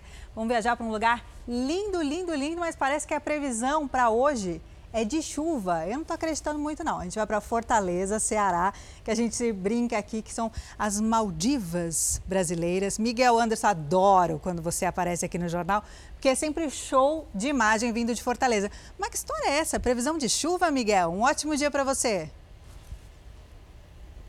Muito bom dia, Talita. Bom dia a todos que acompanham o Fala Brasil. Olha só, a previsão de chuva já se cumpriu por volta das seis e meia da manhã. Foi só para animar o povo cearense, porque o sol já chegou chegando e a praia já está assim, ó, neste sabadão aqui na Praia do Náutico, as famílias aproveitando o banho de mar, na água morninha, nos verdes mares aqui do Ceará. Para este sabadão, a mínima começou bem tímida, viu? 25 graus mas a máxima a gente já está se aproximando dela. Os termômetros deverão marcar apenas 31 graus, mas a sensação térmica vai bater os 35. Já tem muita gente aqui na orla, a gente reforça, olha o protetor solar, tem famílias aproveitando as piscininhas naturais. Tá tendo gente praticando canoagem, stand-up paddle, dá até inveja. Agora para amanhã, Miguel, como é que vai ficar o tempo? Tem previsão de chuva, mas calma, que a chuva vai ser tão rápida que quem estiver dormindo não vai nem perceber, porque geralmente é só no começo da manhã, aí o sol vem, chega chegando, vai ter um para cada pessoa, olha só que maravilha. Aí eu conheço o pessoal daqui do Ceará e não vai dar outra coisa a não ser praia. Amanhã a mínima vai ser de 27 e a máxima de 31 graus. Uma temperatura dessa, um mar desse e muita gente de férias eu tenho a certeza, a convicção de que vai todo mundo descer para a praia. Até eu, viu, Talita, depois do plantão, vou descer para a praia, comemorar aí o meu novo desafio à frente do balanço geral aqui do Ceará a partir da segunda-feira. E com essa imagem eu devolvo aí para você no Fala Brasil e também para quem está em casa, né? É hora de relaxar. Ah, obrigada, Miguel. Boa sorte aí a partir de segunda-feira, então, no seu novo desafio. E claro, né, depois que acabar o plantão, tá numa praia dessa, com um visual desse, em Fortaleza, não vai aproveitar? Tem que aproveitar. A gente fica aqui só babando. E gostei da previsão de chuva. A chuva foi pontual. Ela aparece de manhã, bem cedinho, que tá todo mundo dormindo. E depois não estraga o final de semana de ninguém, né? Obrigada, Miguel, pelas suas informações. E agora vamos para Belém saber como é que fica o tempo por lá. Quem tem as informações para a gente é a nossa repórter, a Amanda Pereira. Amanda, um ótimo dia para você. Primeiro me conte aonde você está com essas flores bonitas atrás de você e qual que é a previsão para este fim de semana. Oi, Thalita, bom dia a você, um ótimo sábado a todos. Estamos no portal da Amazônia, a orla da nossa cidade. Clima por aqui está bem abafado, já mostrando para você que o sabadão na capital paraense começou assim, nublado, sol escondidinho, manhã bem preguiçosa. Nesse momento, temperatura chega a 28 graus, calorão por aqui e o clima abafado. E ainda que a gente esteja aqui às margens do rio Guamá, o ventinho não está conseguindo amenizar não, hein? Pela parte da tarde, a previsão de chuva com possibilidade de trovoada e a máxima pode chegar aos 33 graus. No domingo, amanhã também deve ser de pouco sol, sol entre nuvens, com possibilidades de pancadas de chuva entre o finalzinho da tarde e o começo da noite Temperatura variando de 23 a 33 graus na nossa cidade das Mangueiras. Voltamos com vocês aí no estúdio. Tá certo. Muito obrigada, viu, Amanda, pelas informações. E olha, um telespectador do Fala Brasil, aqui de São Paulo, denunciou que teve as páginas nas redes sociais hackeadas e que agora criminosos estão usando uma das contas dele para aplicar golpes nos seguidores. Os criminosos estão vendendo produtos eletrônicos como se fossem a vítima. Casos bem parecidos aconteceram com influenciadores digitais de Minas Gerais e também de Goiânia. De repente, Bruno ficou sem acesso às páginas dele nas redes sociais. Eu corri direto para o shopping mais próximo porque eu já tinha entendido que tinham roubado minha linha. Na loja da operadora foi confirmado. Os criminosos tinham hackeado o número do celular dele. E aí ele falou que tinha sido feita uma alteração pouco tempo antes, cerca de uma hora antes do período que eu estava na loja, colocado minha linha num novo chip, numa loja presencialmente. Então eles acreditam que provavelmente seja com documento falso, alguma coisa que eles conseguiram essa autorização. Com os dados do Bruno em mãos, os criminosos fizeram transferências bancárias, acessaram as redes sociais dele e começaram a postar ofertas de celulares, televisões e até geladeiras quase 20 seguidores acreditaram que era o Bruno e compraram os produtos. O cabeleireiro tem mais de 214 mil seguidores. Essa amiga dele se interessou por um celular e chegou a fazer um depósito. Eu falei, ó, vou depositar mil, a hora que eu pegar, eu deposito o restante, né? Porque, mas de início ele queria que eu transferisse os 6.900. Aí eu fui falei, dei aquela negociadinha, né? Bruno registrou o boletim de ocorrência e acionou a rede social. Mesmo assim, não conseguiu recuperar a conta. Os criminosos ainda vendem produtos no perfil dele. Esse celular, que custa cerca de 9 mil reais, é oferecido por 5.600 reais. A geladeira de inox pela metade do preço. Essas mensagens mostram as negociações e a indignação das vítimas quando percebem que foram enganadas.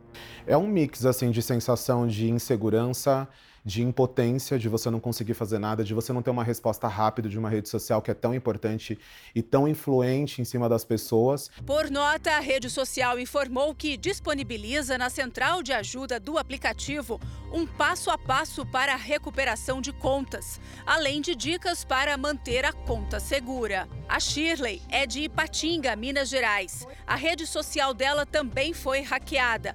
Os criminosos pediram dinheiro em troca da conta. Ele falou que ele devolveria se a gente pagasse 3 mil reais. Aí a minha filha falou assim, mas a gente não tem esse dinheiro. Aí eu falei assim, ah, aqui dentro tá difícil também.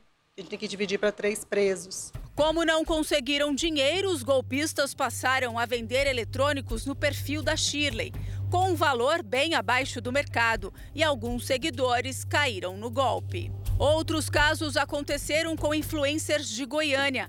Mari Menezes tem 27 mil seguidores. O criminoso virtual chegou a pedir 25 mil reais para devolver a rede social dela.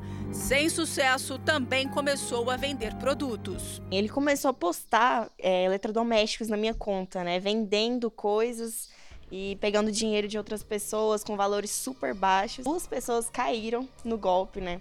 E vieram procurar que, por quê e tal.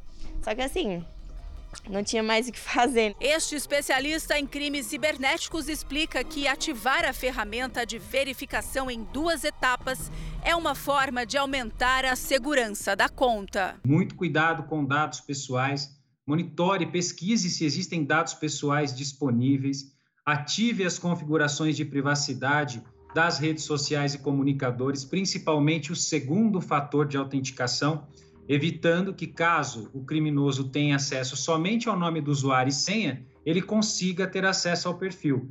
Cláudia é personal trainer de famosos. Com ela aconteceu a mesma coisa. Seguidores que compraram produtos anunciados no perfil dela não receberam nada. Uma pesquisa mostrou que três em cada cinco brasileiros têm medo de ter os dados vazados na internet, principalmente ao realizar compras. Para evitar ser enganado, o especialista diz que é preciso desconfiar de mudanças de padrão da página seguida. Imagine aquele Instagram de confecções que de repente, da noite para o dia, começa a oferecer telefone celular a preços fora do mercado. Desconfie. Tentar fazer um contato telefônico, um contato por outros canais, são medidas que ajudam também as pessoas a, a não entrarem nesse golpe que é muito comum. Um homem estrangeiro e sedutor se aproxima de mulheres em aplicativos de relacionamento. Logo, oferece uma proposta de investimento. Esse é mais um golpe, viu, organizado por quadrilhas internacionais que tem feito vítimas aqui no Brasil. Primeiro veio um elogio na foto publicada em um aplicativo de relacionamentos. Logo, a mulher que não quer se identificar se encantou com o um homem e trocou telefone e fotos. Muito educado, muito gentil, muito envolvente. A brasileira acreditava se tratar de Steve, um australiano de Melbourne. Alto, olhos claros, um professor de finanças. Inteligente, um inglês perfeito. Foi o homem quem a guiou até um site que imitava o da Bolsa de Valores de Nova York. O lucro na primeira operação fez a brasileira confiar ainda mais no amigo estrangeiro. Você se sentiu envolvida ou não? Sim, claro me senti envolvida, com certeza. Quando se deu conta, ela tinha perdido o equivalente a 200 mil reais. O estelionato sentimental já fez centenas de vítimas no Brasil. A quadrilha mais conhecida a aplicar o golpe é chamada de os Yahoo Boys. Agem com vítimas brasileiras e também com, com certeza em outros países, né? Inclusive tem brasileiros, né, envolvidos nessa organização criminosa, não é só de estrangeiros. A polícia desconfia que, no caso citado nesta reportagem, o golpista mora na Tailândia. Na única conversa que ele e a vítima tiveram por vídeo, o homem não mostrou o rosto, se dizendo tímido. Ele colocou o cachorrinho dele na frente, alegando estar tá tímido. O falso Steve apagou seu perfil na rede de relacionamento, mas continua conversando com a brasileira por mensagens eu mantenho a comunicação, porque ele é o único fio condutor que eu tenho para tentar reverter tudo isso. Você tem esperança de recuperar o dinheiro? Mínima, mas tenho. Voltamos a falar sobre o caseiro Anderson Protássio que se entregou em Goiás. A repórter Revana Oliveira acompanha a coletiva da polícia que acabou de começar. Revana.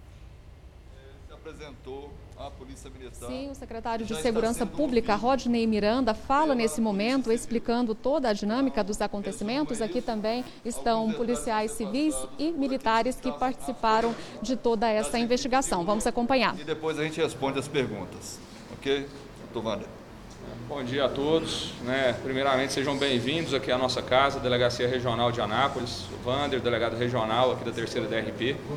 É, como o secretário colocou, assim que nós somos comunicados da prática do crime, de imediato, né, a investigação já foi iniciada, né, composta por várias unidades da Polícia Civil aqui da terceira Delegacia Regional e pela Delegacia Estadual né, de Investigação de Crimes Rurais, Repressão aos Crimes Rurais considerando a, a área em que o crime teria acontecido. É, com as informações coletadas no local, já foi possível desenvolver algumas diligências investigativas que permitiram que nós é, acompanhássemos o rastro desse criminoso. É, então, desde o domingo, as equipes já vinham acompanhando né, com atividades de investigação e, da mesma forma, com estratégias de campo, que eram desenvolvidas de maneira integrada com a Polícia Militar. Né, reuniões constantes elaborando estratégias de como agiríamos a cada dia. Reuniões diárias eram feitas. Então, como o secretário colocou, são diversos crimes praticados, penas que juntas aí superam até 100 anos de prisão, caso ele seja condenado.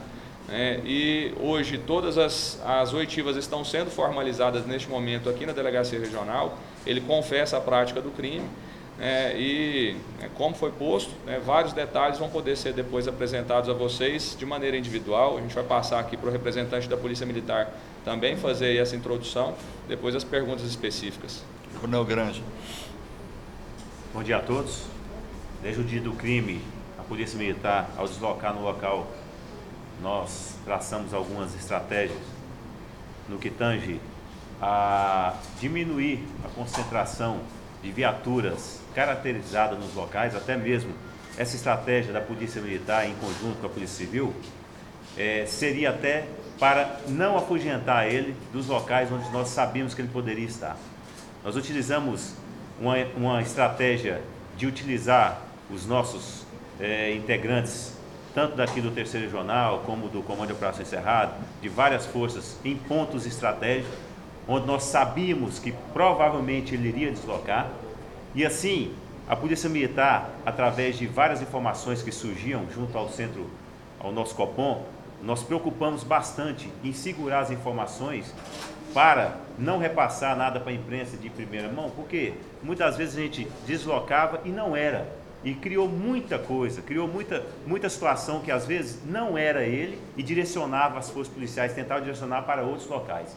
Então, por isso, a Polícia Militar, em conjunto com a Polícia Civil, traçou a estratégia de diminuir o efetivo local, até mesmo para não colocar todo o efetivo em um certo local onde tinha aquelas denúncias. Então nós trabalhamos com inteligência, nós trabalhamos com integração, nós trabalhamos de forma é, objetiva e tivemos o êxito hoje. Fechamos o cerco na ontem, principalmente todos esses dias nós fomos fechando o cerco, mas ontem através de algumas reuniões nós fizemos estratégias pontuais pontuais que levaram a, devido ao cerco que a Polícia Militar e a Polícia Civil concentrou, onde nós fechamos todas as possíveis vias de fuga dele, e diante disso nós tivemos o êxito na manhã de hoje e ele se entregar, ou seja, foi mostrado mais uma vez que se o infrator da lei ele não quer confrontar com as forças policiais, ele se entregando, ele estará com. Muito bem. Obrigado. Doutor, bom dia. É, só para a gente, não sei se pode iniciar as perguntas é que ontem a gente chegou a acompanhar uma equipe da Polícia Civil ali perto da, do local onde a gente teria dormido, passado a noite, perto de uma escuta. É, um fazendeiro teria visto ele de longe, inclusive teria gritado com ele, e aí ele seguiu beira, beira uma mata, beira uma reserva ali.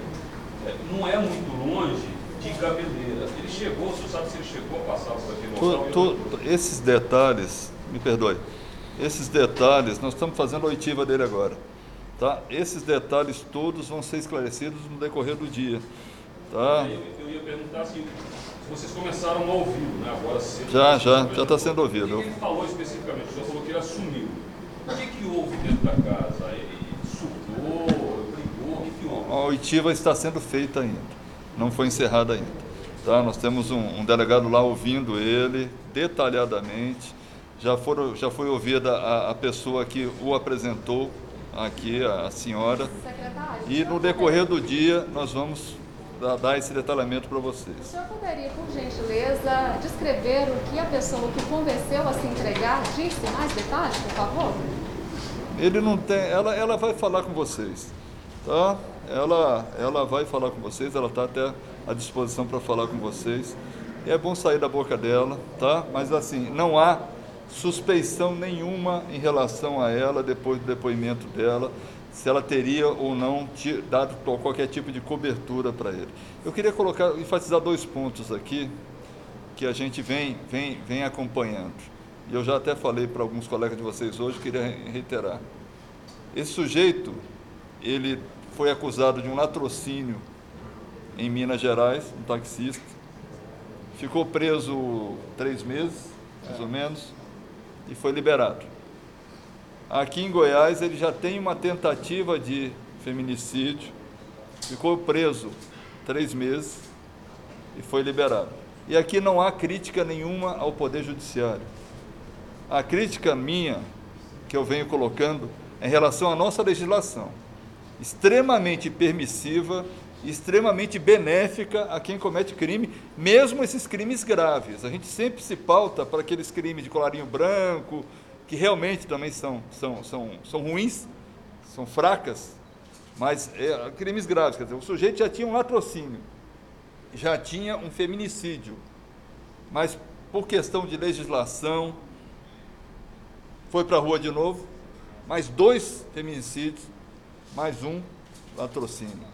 Quer dizer, se, se, se a lei permitisse que a polícia, que o Poder Judiciário agisse no tempo devido, sem ser tão garantista e sem ter tantos direitos a quem comete crime, de repente, essa família, aquela criancinha, aquele idoso, a, a senhora grávida e, e o, o, feto, né, teriam, estariam, não estariam nessa situação.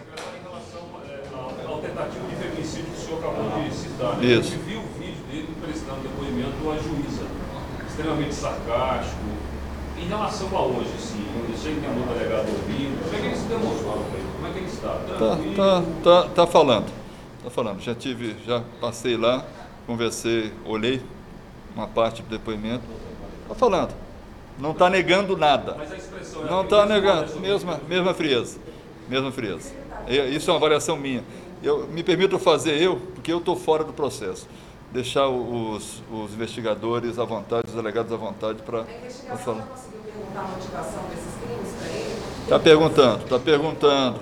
Por enquanto, nada ainda. Está querendo justificar o injustificável.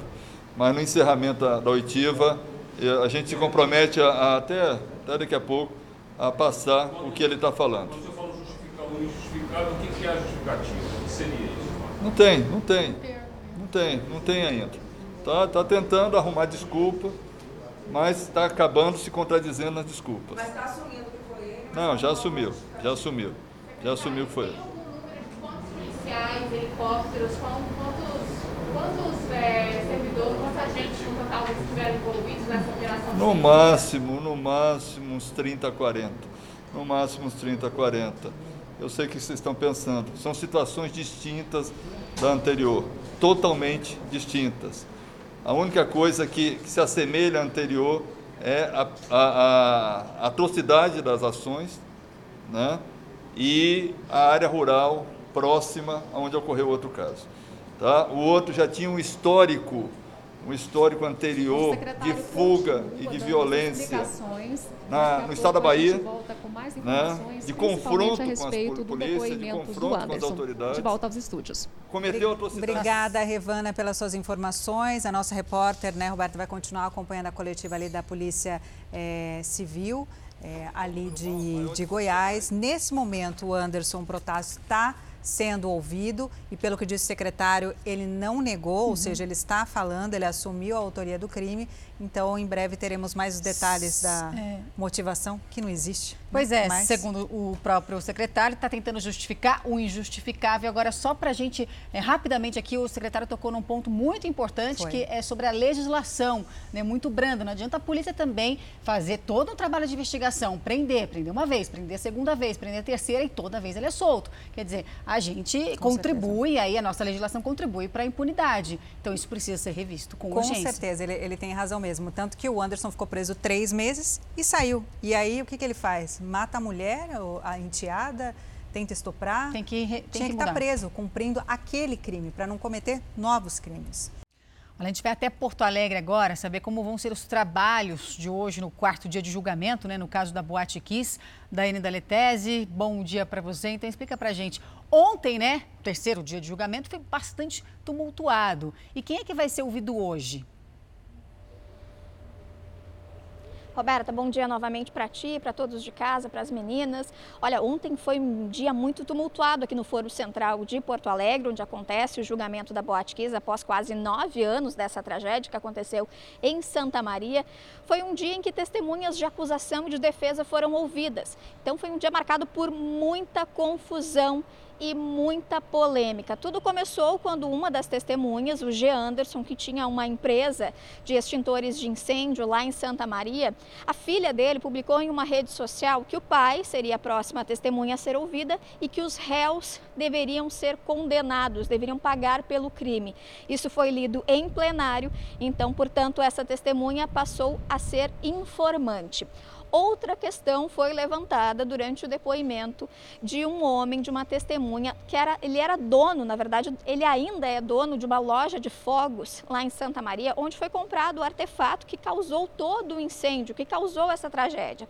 Né, foi colocado que o artefato foi vendido de forma irregular, não deveria ter, ter sido vendido de forma unitária, deveria ter dado aquelas informações de que o artefato não poderia ser usado em local fechado, como a Boate quis na época. E aí, nesse momento, um dos advogados de defesa justamente do homem que comprou, do réu que comprou o artefato e entregou para o músico da banda gurizada Fandangueira, ele, o advogado disse o seguinte: você deveria também estar aqui no banco dos réus. E aí a confusão se formou dentro do plenário, houve muito bate-boca, teve que ser paralisado por alguns minutos esses trabalhos e hoje então deverão ser ouvidos mais duas pessoas. Nesse momento, os trabalhos já começaram, às 9 horas da manhã. Mais duas pessoas devem ser ouvidas hoje e o julgamento não tem data para terminar aqui em Porto Alegre. Voltamos ao estúdio. E agora, denúncias dos telespectadores que acabaram de chegar, né? Sempre vocês mandam é, denúncias, sugestões de reportagem e a gente aproveita para tentar ajudar vocês no problema. Você vai ver agora a história de um menino de 5 anos que está em um hospital de São Paulo e também de um adolescente de 17 anos internado em Santos, no litoral paulista. Pois é, a mãe dele teve dificuldades para conseguir uma UTI para o filho. O Matheus está com câncer, precisa de uma cirurgia urgente. A família conseguiu uma liminar na justiça, mas até agora essa operação não foi realizada. São situações que, claro, deixam as famílias angustiadas, né, com o descaso da saúde pública. Uma espera difícil de aceitar. Desde maio, Arisvaldo aguarda o filho ser operado de um tumor maligno no maxilar. É uma tortura para a família, para o filho, você vê seu filho sofrendo sem solução. O que eu necessito, que eu necessito não, o que o meu filho necessita é da cirurgia. Matheus tem 17 anos. Ele está internado neste hospital de Santos, litoral de São Paulo, sem previsão para ir ao centro cirúrgico. Meu sonho é ver meu filho operado, ver meu filho ter uma chance, ter uma oportunidade de, de crescer, de viver, de trabalhar, de estudar. A família não consegue marcar essa cirurgia. A prótese que Matheus precisa, o SUS informou que não fornece. Os pais conseguiram arrecadar 80 mil reais para comprar. Esse hospital em Santos se recusou a fazer a operação por falta de condições. O Hospital Santa Marcelina, em São Paulo, também se negou.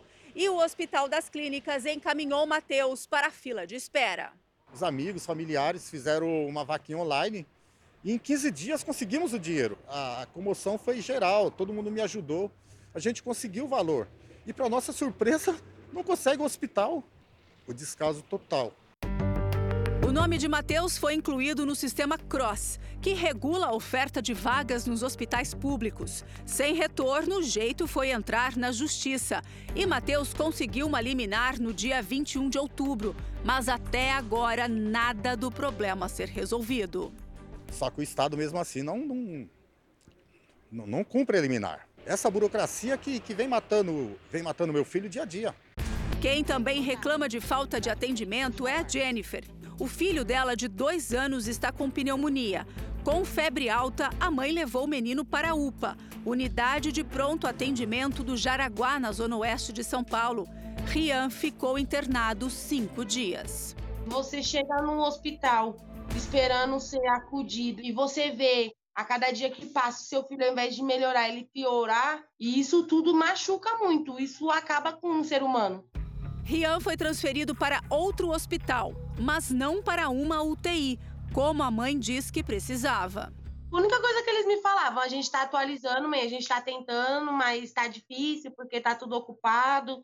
Por nota, a Prefeitura de São Paulo informou que Rian estava sendo atendido em leito de observação com suporte para a UTI. Nesta quarta-feira, o menino foi para a UTI de um hospital na zona sul de São Paulo. Esse advogado especialista em direito médico diz que a família que se sentir prejudicada com o atendimento público hospitalar deve procurar a justiça. Deve esse cidadão procurar um advogado particular ou a Defensoria Pública do Estado e fazer com que uma liminar seja requerida. Mas e se a liminar não for cumprida, como no caso do Matheus? Há requerimentos de também uh, o paciente solicitar multa, aplicação de multa para o gestor público ou até mesmo o não cumprimento da ordem sob o risco desse indivíduo ser preso pelo não cumprimento dessa determinação do juiz. Toda essa luta para conseguir atendimento gera muita angústia. Foi o que a Jennifer sentiu até o filho ser encaminhado para uma UTI. Esse sofrimento ela não deseja para ninguém. Você se sente de pés, de mãos atadas, Você não poder fazer nada para ajudar o seu filho é bem complicado. É muito descaso complicado, angustiante. A Secretaria Estadual de Saúde informou que é preciso uma evolução positiva do Matheus para que ele possa passar por cirurgia de cabeça e de pescoço com segurança. Informou ainda que ele está acompanhado por uma equipe multidisciplinar. A Secretaria Estadual de Saúde disse ainda que está tomando as providências necessárias, respeitando os protocolos médicos. Uma jovem de 17 anos viralizou nas redes sociais depois de participar de uma homenagem à cantora Marília Mendonça durante um show da Maiara e da Maraísa.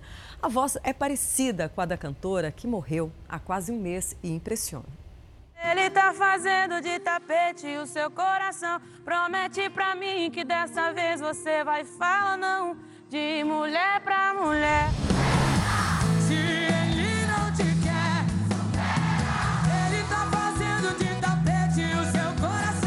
Apaixonada por música sertaneja, a Stephanie sempre teve Marília Mendonça como espelho e ficou muito abalada com a morte da cantora. Eu falei, eu vou fazer tatuagem para ela. Fazer, daí três dias antes eu fui lá e fiz. Aí eu fiz aqui. Aí no, no, no show ainda eu ergui o braço assim pra, pra Maíra Maraíza, ela olhou e fez, se você fez, ela falou. Aí eu fiz assim com a cabeça assim, só que eu queria que ela me chamasse, me encantar, me conversar com elas. E elas não chamavam, eu tava desistindo já. Falei, ah, não, chega, chega, chega, chega. Aí até a hora que ela chamou e deu tudo certo, graças a Deus. A atitude chamou a atenção da dupla Maiara e Maraísa. Stephanie foi ao show das irmãs em Apucarana logo depois do acidente aéreo e fez uma homenagem que comoveu as cantoras. De quando eu ficava esperando Só pra ganhar um beijo de boa antes de dormir não é diferente. Te beijo, mas você não sente. Depois da participação especial no show de Maiara e Maraísa, Stephanie Piso viralizou nas redes. O vídeo de uma de suas músicas autorais já passa das 300 mil visualizações no YouTube.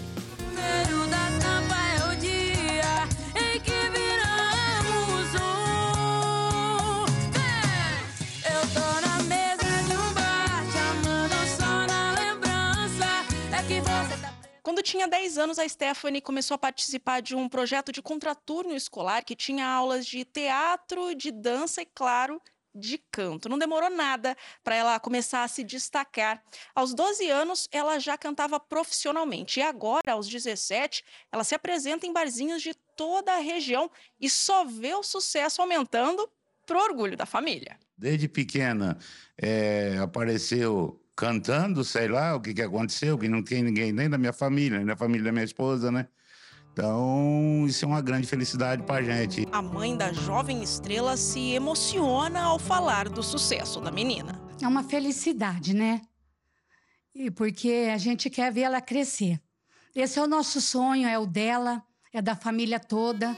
O jeito descontraído e a potência vocal tem feito Stephanie ser considerada por muitos a sucessora de Marília Mendonça. Fã incondicional da eterna rainha da sofrência, a adolescente diz que deseja apenas continuar o legado da cantora que a inspirou e trilhar seu próprio caminho na música. E a Stephanie não é a única a se destacar nos últimos dias fazendo homenagens a Marília Mendonça. Em Presidente Prudente, interior de São Paulo, a semelhança desta empresária com a cantora impressiona. Nas redes sociais, Samara ganhou mais de 150 mil seguidores nas últimas semanas, incluindo Dona Ruth, a mãe da Marília Mendonça. Samara Calil, como eu sempre fui, Samara Calil daqui para frente e Marília Mendonça para sempre, né, em nossos corações, é eternamente em nossos corações. Mesmo entendendo que o problema nunca foi você. Se não tivesse ido, eu não ia me resolver. Tava confortável, né? E ninguém aprende assim, aprende. Mas cadê você pra me aplaudir? E um professor de matemática de 26 anos morreu depois de aplicar uma substância na coxa, pensando ser anabolizante. Ele chegou a ficar três dias internado, mas não resistiu. Agora a polícia já Uba, no interior de São Paulo, quer saber quem teria vendido a toxina derivada do óleo de mamona à vítima. Gustavo Henrique Gonçalves era professor de matemática e tinha 26 anos. Ele deu entrada no pronto-socorro municipal de Aracatuba no dia 28 de novembro.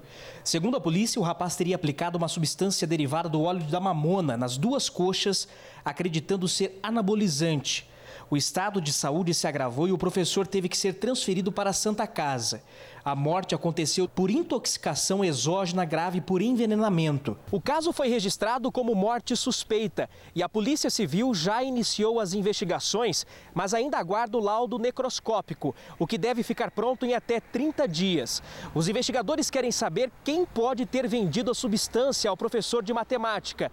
Nenhum suspeito foi identificado. Esse médico alerta para o uso desse tipo de substância e as consequências que os anabolizantes causam na saúde. Esse líquido vai entrar entre o músculo e a pele, vai preencher esses espaços, que pode levar, se cair na corrente sanguínea, a trombose, a embolia pulmonar, a sepsemia, que é a infecção generalizada, e até a morte. E nós voltamos a falar sobre o caseiro Anderson Protássio, que se entregou em Goiás. Acabou agora a coletiva da polícia. A repórter Revana Oliveira tem os detalhes. Revana. Bom, Patrícia, o delegado-geral e também o secretário de Segurança Pública afirmaram que agora ele está terminando de ser ouvido, concluindo a oitiva dele e que ele vai ficar à disposição do Poder Judiciário e que provavelmente, depois da audiência de custódia, será encaminhado para o centro de custodiados lá em Aparecida de Goiânia.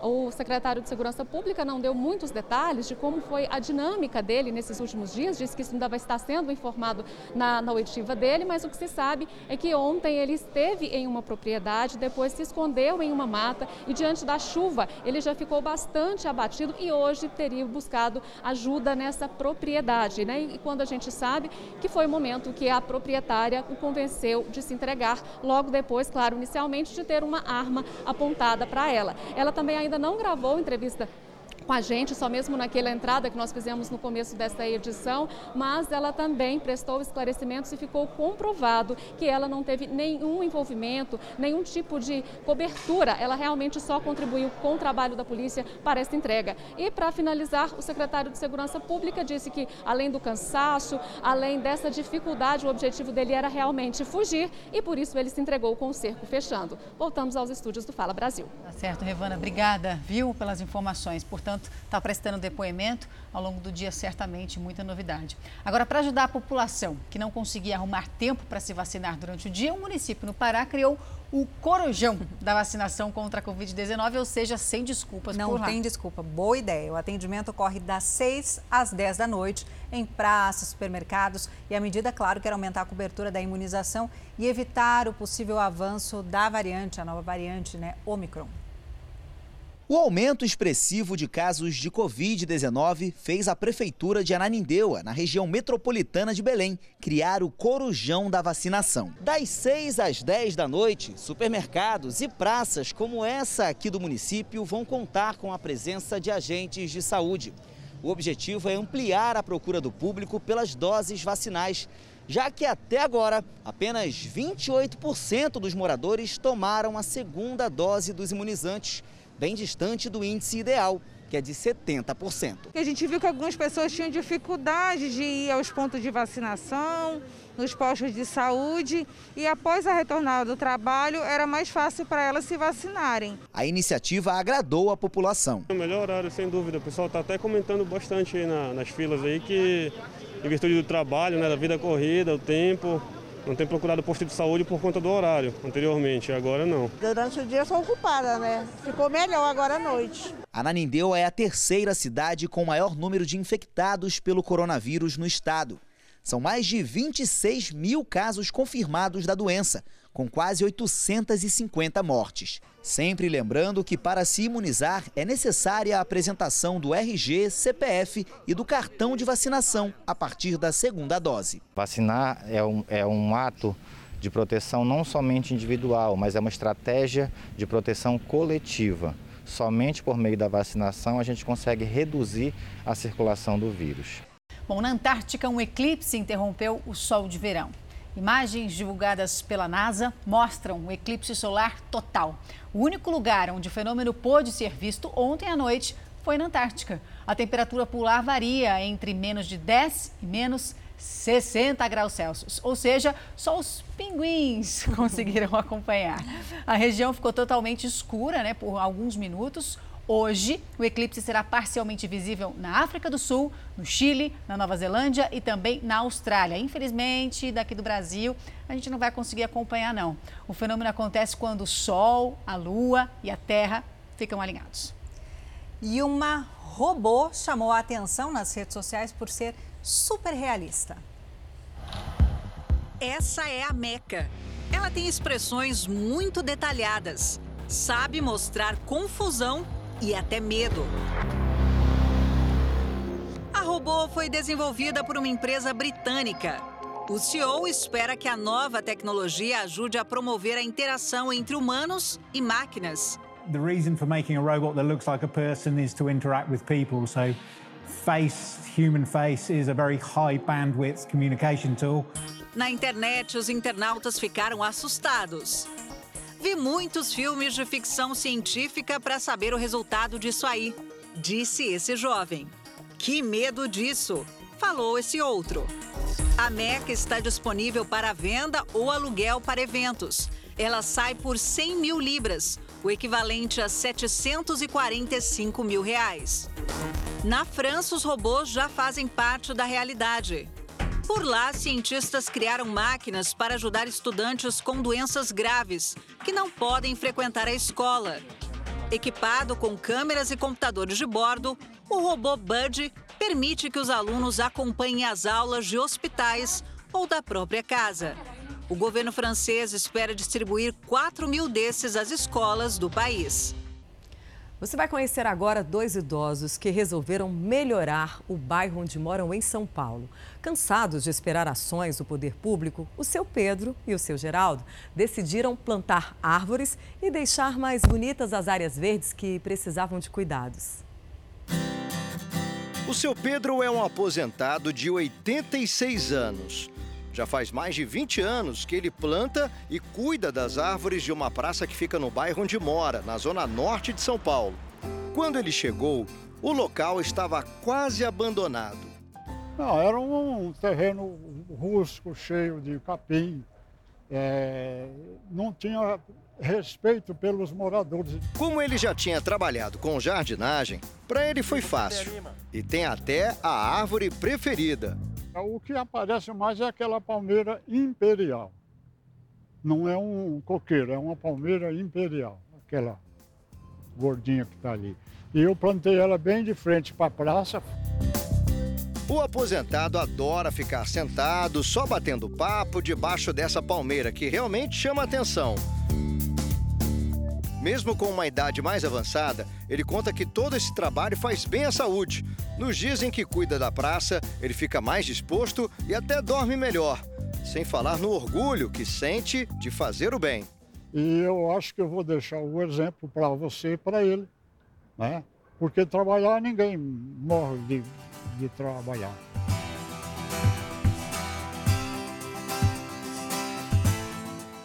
Orgulho que o Geraldo, de 61 anos, também sente quando cuida do entorno de um lago bem tranquilo que fica em Atibaia, no interior de São Paulo. Ele é apaixonado pelo lugar. Eu sempre gostei muito da natureza, apesar de ter nascido na capital de São Paulo, né? E o dia que eu entrei aqui e vi esse lugar, eu falei, pô, é aqui que eu quero ficar. Já são 12 anos cuidando da vegetação e revitalizando o local todos os dias. Tudo por conta própria.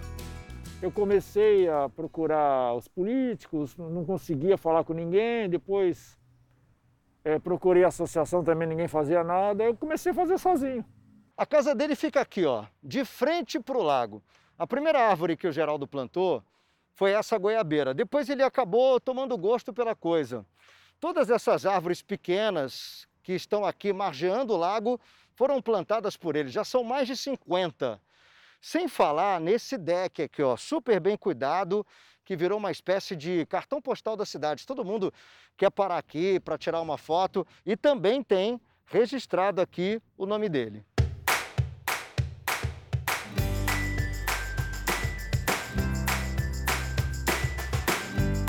Chamam a atenção os bancos muito bem decorados, feitos de enormes troncos de árvores, que estão por toda parte. A esposa dele cuida das pinturas. E aí ele foi fazendo e a gente foi sentindo a necessidade de colorir, de harmonizar e foi dando certo. As pessoas elogiavam e pediam mais. Até algumas casinhas de livros fazem parte do cenário de tranquilidade e bom gosto. Ele se emociona quando lembra que pôde estimular a leitura de uma criança carente. Ela foi na minha casa, essa criança, e, e pediu, falou, seu Geraldo, eu posso levar esse livro? Eu falei, você pode levar todos os livros que você quiser. Para o Geraldo, que trabalhou como policial e sofria de depressão, cuidar do espaço foi o melhor tratamento. E eu cheguei aqui desempregado, né? Falei, poxa, eu preciso. Aí tinha que é, fazer alguma coisa. Não dá para ficar, você ficar em casa você, e ficar pior. Aí eu comecei. Além de ajudar a própria saúde, pessoas como o seu Pedro e o Geraldo deixam uma grande lição de amor à natureza e cuidado com um espaço que é de todos.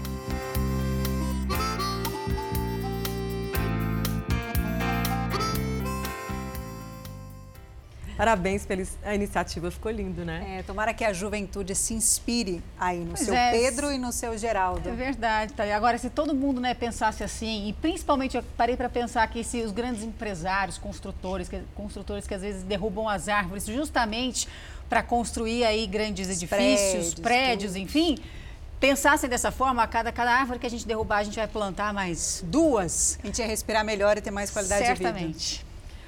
Bom, e com essa bela imagem, esses belos exemplos, o Fala Brasil edição de sábado fica por aqui. Aproveite bem o seu fim de semana. Um ótimo dia para você. Muito obrigada pela sua companhia. Mais notícias ao vivo no Balanço Geral. Obrigada pela sua companhia em mais um sabadão. Fica agora com The Love School. Um ótimo dia para você. tchau. tchau. tchau.